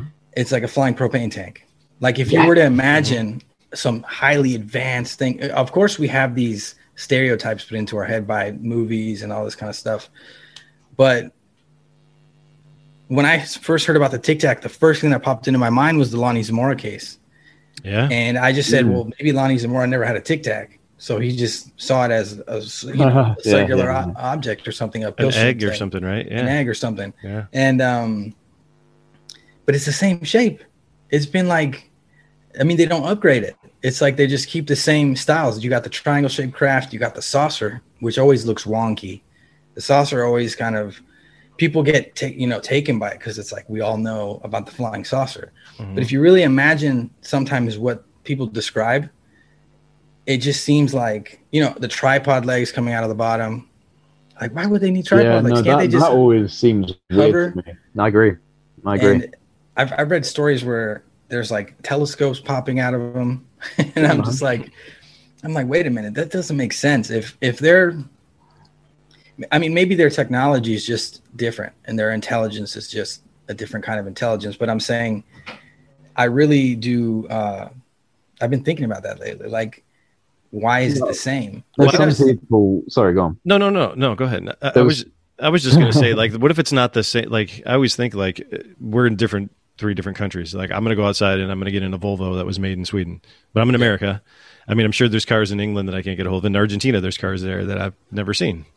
Right, all the way. So there's, or you know, that, that exist there or whatever. Right, but what if it's all the same thing? What if it's like whatever the whoever's coming here, and then we're just talking nuts and bolts or whatever here, right? So, but what Yeah. if there's like these people from Alpha Centauri that got like the the beater car from 1982 that they're going to show up in because that's all they got and they're just on Yeah, yeah. vacation and they're going to show up but like the rich kids show up in like the light craft you know what i mean like what Yeah, if yeah, yeah. that what if it's just a whole bunch of people just going you know and they're like oh look at the guy in the in the minivan. Oh, look at that, you know look what i mean? Like, oh, like you're in the you're in the clunky the clunky saucer Mark Three. Like, yeah, yeah, right? It's like oh he's in, he's in the cigar with that bastard. You know what i mean? Like what if it's just as simple as that? Yeah, yeah, that's that's good, man. Like, I mean, it depends on what you subscribe to, obviously, because and again, you have to um, posture this with the fact that we don't know the answers, and some people like to say that they have the answers, but you know, there are people that say that if you're looking at these clunky, put together craft, you're looking at a Lockheed, you're looking at a, you know, Yeah. some other companies like this is an ARV, and uh, you Mhm. know, you don't know if that's true, but then yeah, you do have like what seem to be essentially just like light craft, like something that's Yeah.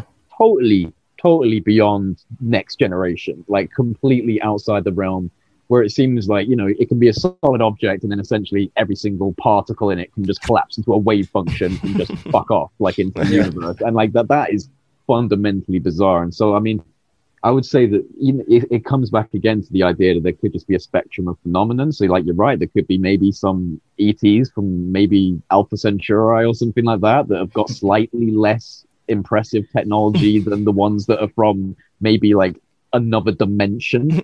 But um, yeah, that's got to be that's got to be one of the factors that we're not noticing here too because i was thinking about if there are crash retrievals then the orbs and those kinds of light craft and energy craft they're- it's not the same craft right? It No, can't be. If can't there's a be. physical crash and there's pieces of a ufo there i mean it's not something that you're that they're projecting into your mind. It's actually like a physical ufo That's like their Oh, Model yeah. T. Their Model T blew up on the way because they forgot to put gas in it. you know what I mean? They're just hanging out. It's like a car show for them. They're going to drive the classic car out, and they're like, "Oh fuck, we forgot to put gas in it. Uh, blow it up." I mean, I was, I always had, the, I always had the thought that these things must be so intelligent that these these crashes couldn't possibly be accidents. They Oh, must yeah. be breadcrumbs. They have to be breadcrumbs. in my Yeah. opinion.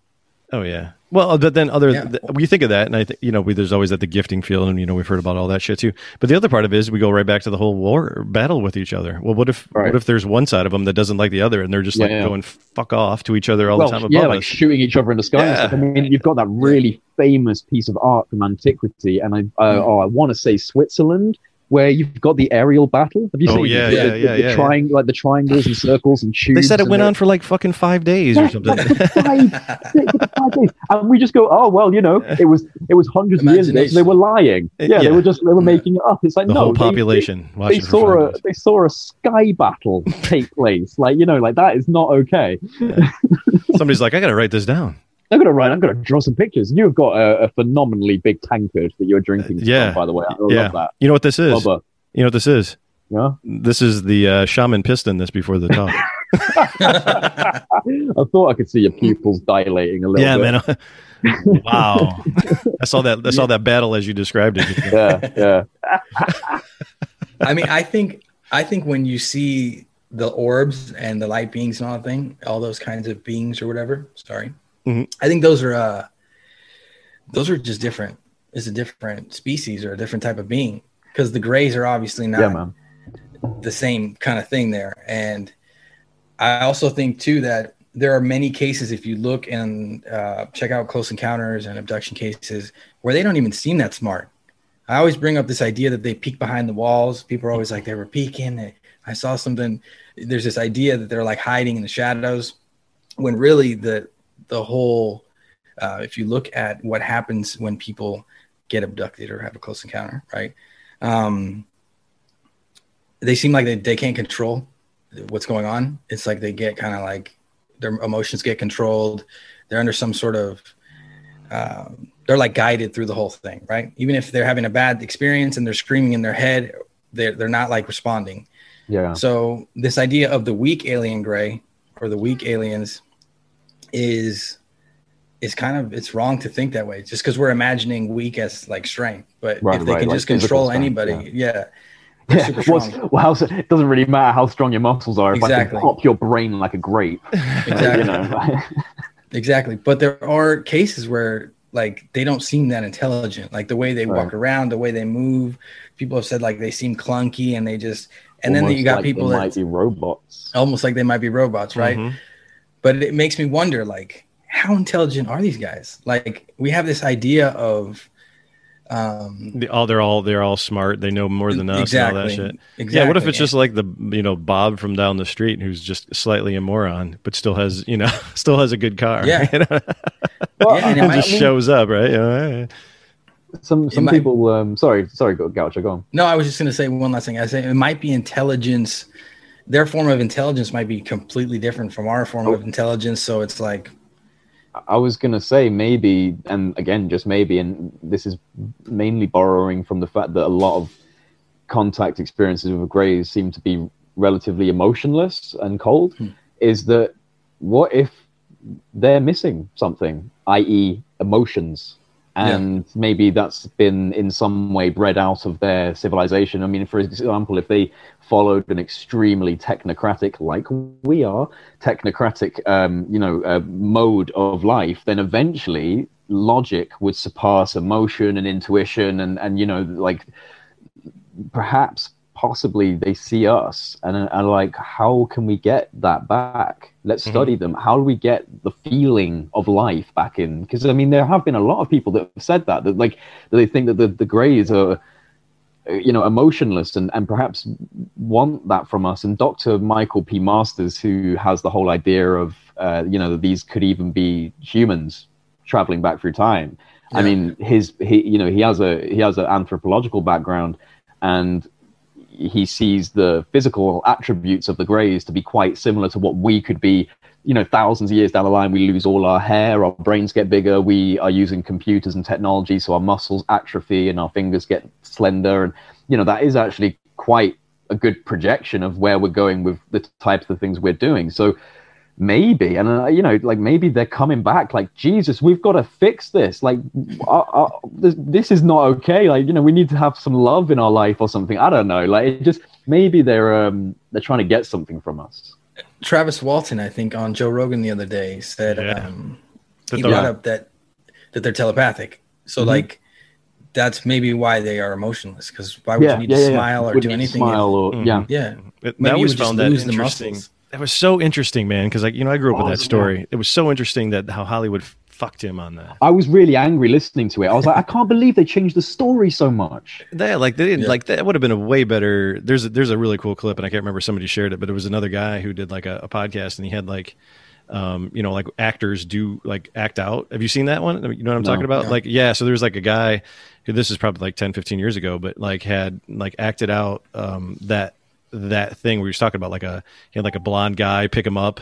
He had like a, it was really cool. I'll, sh- I'll, I'll show it. But anyways, it's just like you know, it was like a blonde guy in a bubble helmet and like grabbed him and looked like a Nordic. you know what I mean? Like Right. he grabbed him and took him out of there, and then another blonde chick, you know, and then they like grabbed him and it's like, like we're saying, what if they're all working together, or what if they're just uh, anatomical, biological android devices that that we would think of like drones now? But what if we created like a you know we the, the biology, but the biological drones?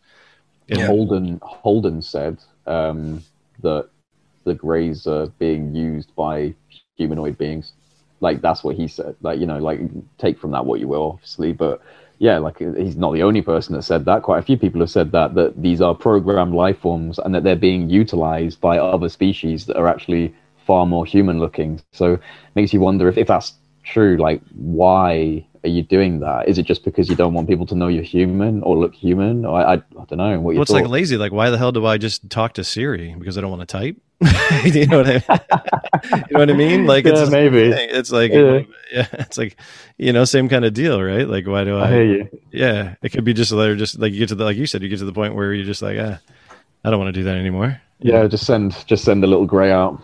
Yeah. Well, isn't it weird too that uh, we talk about the abduction phenomenon, the hybrid program, and there are humanoid aliens? So, what is the point of creating human hybridization? Yeah, yeah. yeah.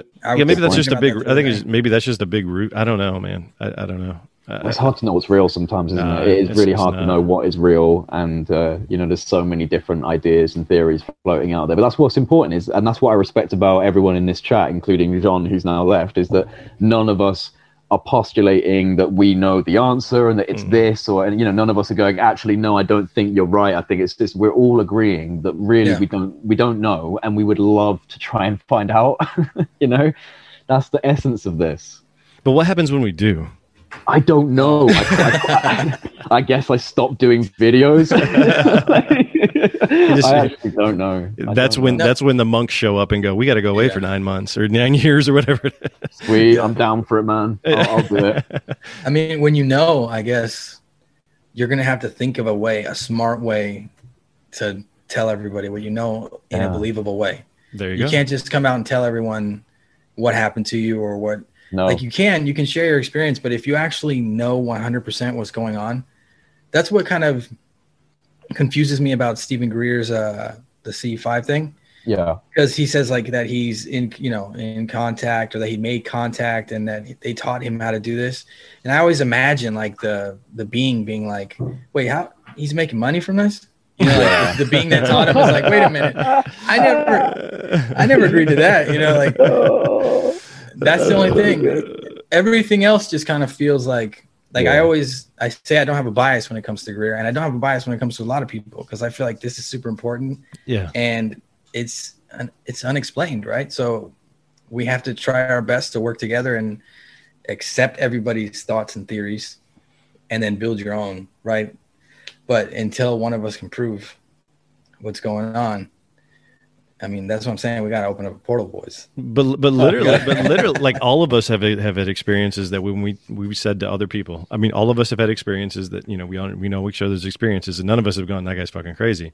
Other, yeah. We know that we've talked to other people that we've said this experience to where they're going, okay, oh, yeah. this guy's yeah, man. Mind, right? You know, my, members of my family, right? Yeah, yeah. family, friends, you know, all those things are just kind of distance yourself from it. So it's like until it literally happens to you. I mean, like I could have, I could turn this thing off, and this the light being could come out of my freezer behind me and have mm. this conversation with me, and I can call you guys back and tell you, and you guys would be like, eh.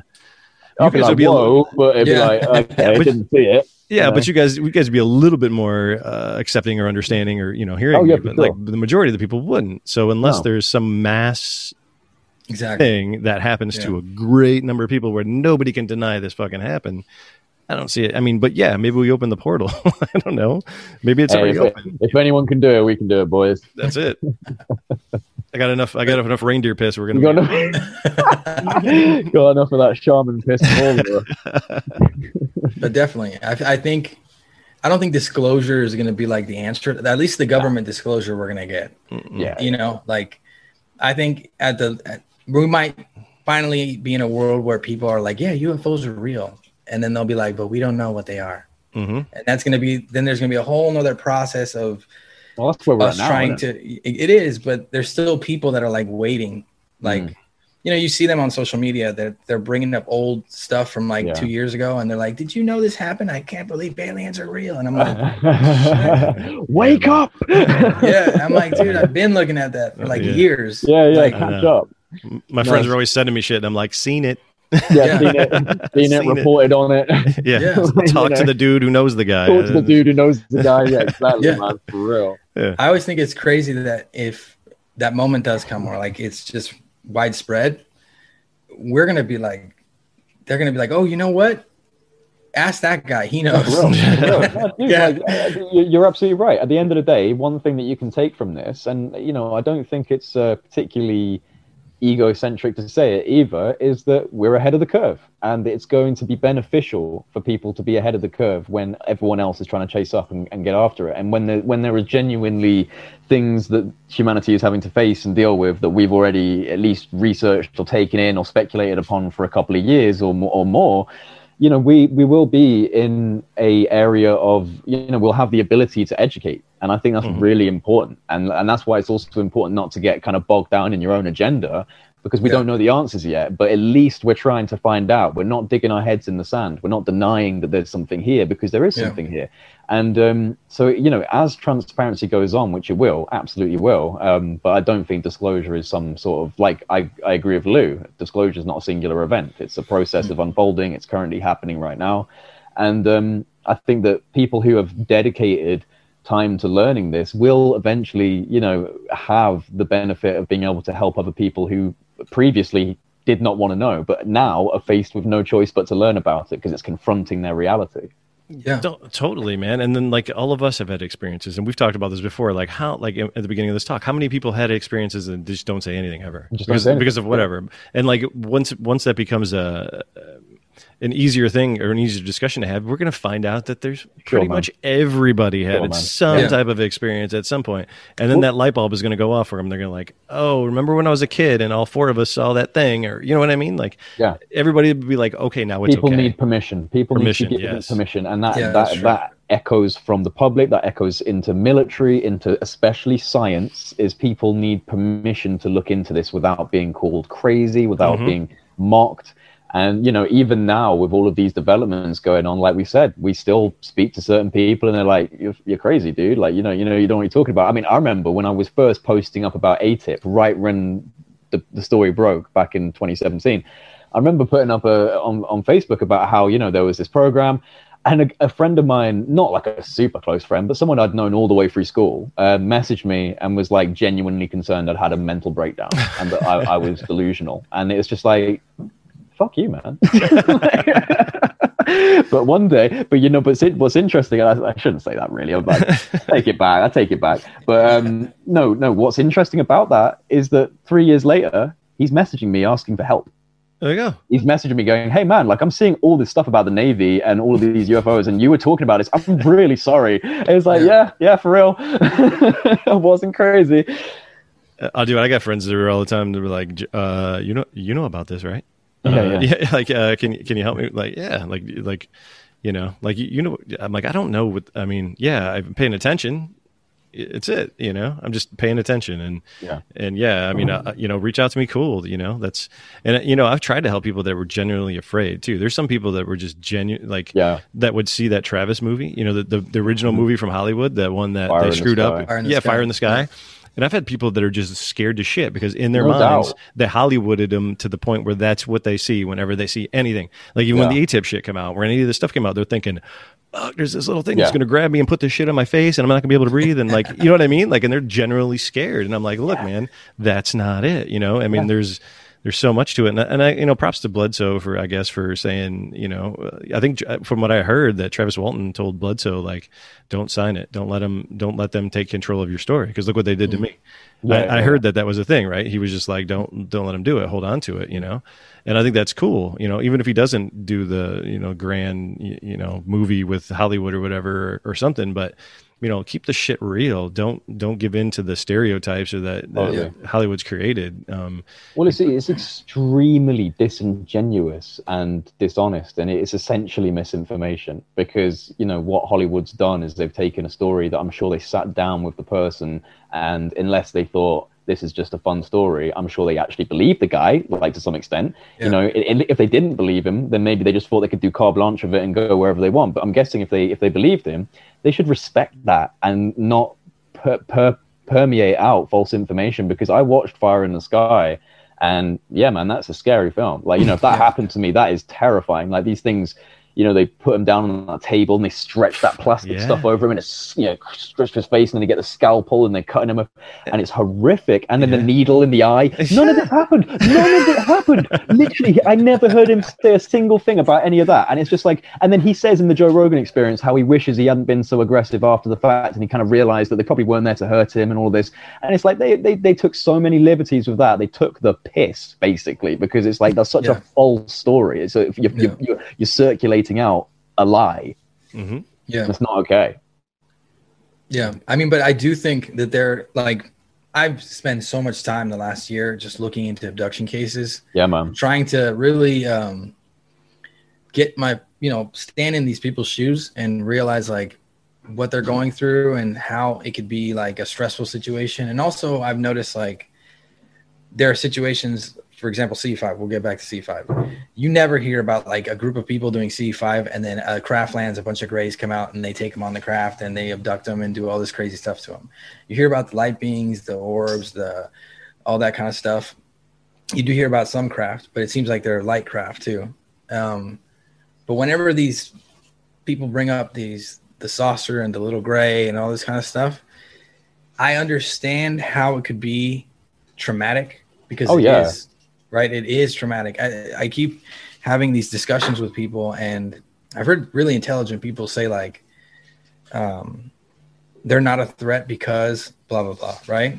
And I don't think they're a threat, but I think they very well could be. And I also think, actually, I hate to say this, but if you can, if you're just taking people against their will, Yeah, right? that's a threat. that's a threat. I mean, that's plain and simple. And even if they like it or they don't like it or whatever, like No, it's, it's, It's- yeah. You can't just go into people's.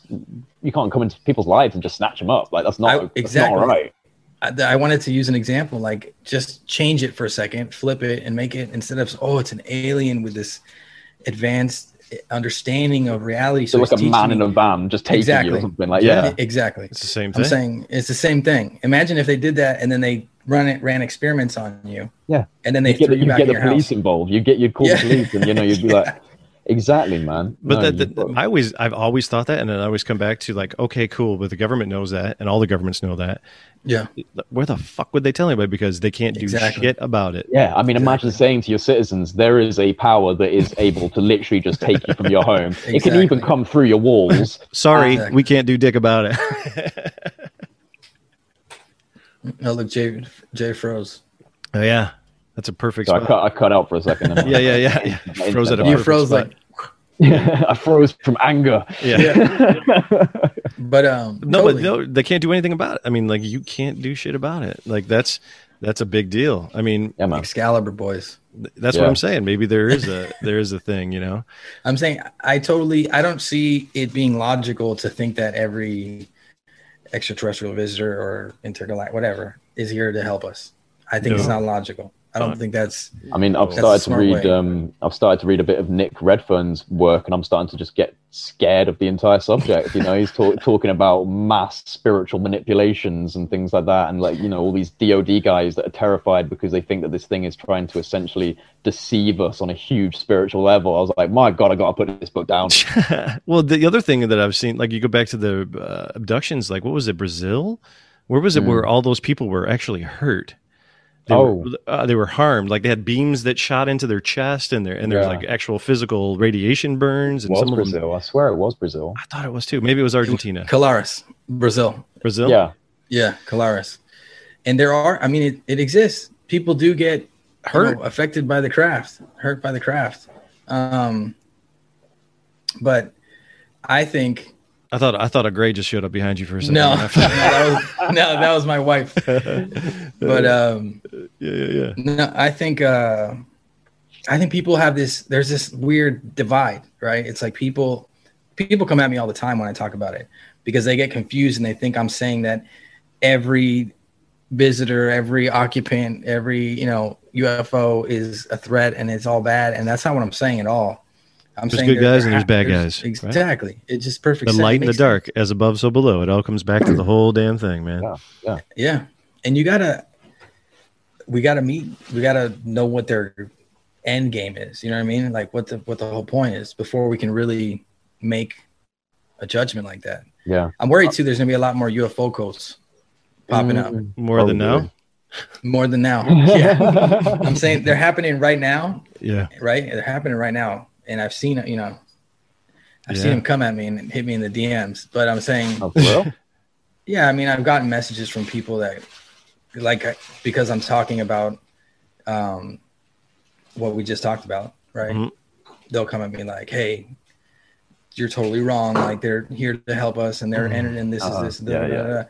And I'll be like, "Yeah, I totally get what you're saying, and thank you for sharing that with me." Mhm. But I just feel like it gets kind of religious for some people. Yeah, that no, for sure. Oh yeah, oh yeah. and we're we're I- getting there. We're getting closer and closer to like. Mm. I'm, I'm afraid that something like Well, weird is going to happen. Um, you know, this this this phenomenon has been attributed by a lot of people to essentially be the thing that's been creating religions over time. Science has now become what we could almost consider a new religion because science does not have the definitive answers. I'm sorry, but we can't explain consciousness yet. So science does not have the definitive answers. It's still pretty much in a in a different way, but there is faith in science and there's a faith-based system in science, and it is actually quite dogmatic and uh, religious in, in that sense. And so you can you could say that science is the new religion and that UFOs are using that as a, a, a leaping off point, just like they were when we were more spiritually inclined and they were using it in a different way. And you know, they're just using the what whatever it is that humans grapple onto, which is now more science. They're going, all right, well, highly advanced platforms with you know, you know, uh, crazy, novel, exotic propulsion systems and capabilities. And before that, it was Ezekiel's wheel or the burning bush of Moses or the you know, like the the Fatima sightings and things Mhm. like that. And now it is a novel next generation technology platform. And so that's how we see it. We, we, we see it as a platform now, not as a spiritual being. And so perhaps in that way, it's going, all right, well, okay, we'll, we'll, we'll, we'll do science now. Like this is going to be the science route. So let's get you up in the skies. You know, let's get you using this technology. I don't know. It's, I mean, at the end of the day, eh, all, all of us are just trying to, you know, figure this out. And I, I feel like at least to a certain extent, it, it does seem to be trying to push us in a certain direction. Yeah, and I th- I really keep going back to this man, and I think it was when you did that interview with Tim McMillan where it Mm. was like, and I think he was referencing the craft, a, a crash craft of whatever it was. I don't know if it was Roswell or something, right? But it was on the shelf or in a warehouse or whatever, and it appears to the person who's looking Just- at it just- as just what it. bit of Yeah. That was Stephen Greenstreet's interview, not mine. Um, and that was Roswell. Okay, so Stephen Stephen Greenstreet's interview with Tim McMillan. Okay, Yeah. yeah, and he was saying, you know, whatever it is, it appears to the person who's looking at it of whatever it, whatever you need it to be. Yep. It, it changed on different people's perceptions of it changed. It's like, what is that? How it's a is that physical political? thing. It's a physical thing, but I'm looking at it. It's an egg. Yeah. You're looking at it. It's a cigar. Gaucho's looking at uh, it. It's yeah. a whatever, right? Up, Yeah. uh, it has a telescope coming out the top of Yeah. it. Like, well, that's what you were saying, Gaucho. That's what you were saying about uh, the Socorro incident and the Tic Tac. Yeah. Is like, you know, maybe it's just a perceptual template, you know, that we Yeah. put onto it. And uh, a lot of people believe that, that this could just be a, a template that we put onto it. But um, I don't know, man. Yeah, it's it's a deep. It, the rabbit hole is very very deep, and it gets dangerous, right? You start tripping over your own theories. Like we're, I just said, there's gonna be a bunch of UFO cults, and if you ask me, every religion around the world is kind of a UFO cult. yeah, yeah. In its own special way, pretty much. It is. exactly, It is. and not in a bad way, right? I'm just saying. No, but right. No, it's, You know it's- what's cool though about all this thing is that we got each other, and I really appreciate you guys, and I'm being serious about all that. Yeah, honestly. hundred percent, man. No, I agree. And and like I, I gr- I'm so happy that we could just have converse and talk about these things and not be sh- Oh, you know no there's no ego involved and there's no grandiose who's going to figure it out. I mean, I think the- the only way we're going to get there is we just work together and we just keep doing this. And, and Yeah. I really appreciate you guys. Honestly, truly, truly do. Yeah, no, I, I, I feel that, man, and I echo it. I feel exactly the same. me too, Totally. totally. Yeah. And How, uh, how, how much longer do you want to go? Because I might have to get some dinner I- on soon. I'm going to pee my pants in a minute. you have been chugging a lot of shaman piss. that shaman pisses went right through me. I can It's tell you that. gone straight through you. Yeah, I well, wonder if you pee it out again and drink out. it again Yeah, if it does anything. even I don't know. stronger. You're gonna be tripping for days. Uh. I am not a shaman, but I play one on YouTube. yeah, yeah. oh shit! No, man. I seriously, guys, thank you so much.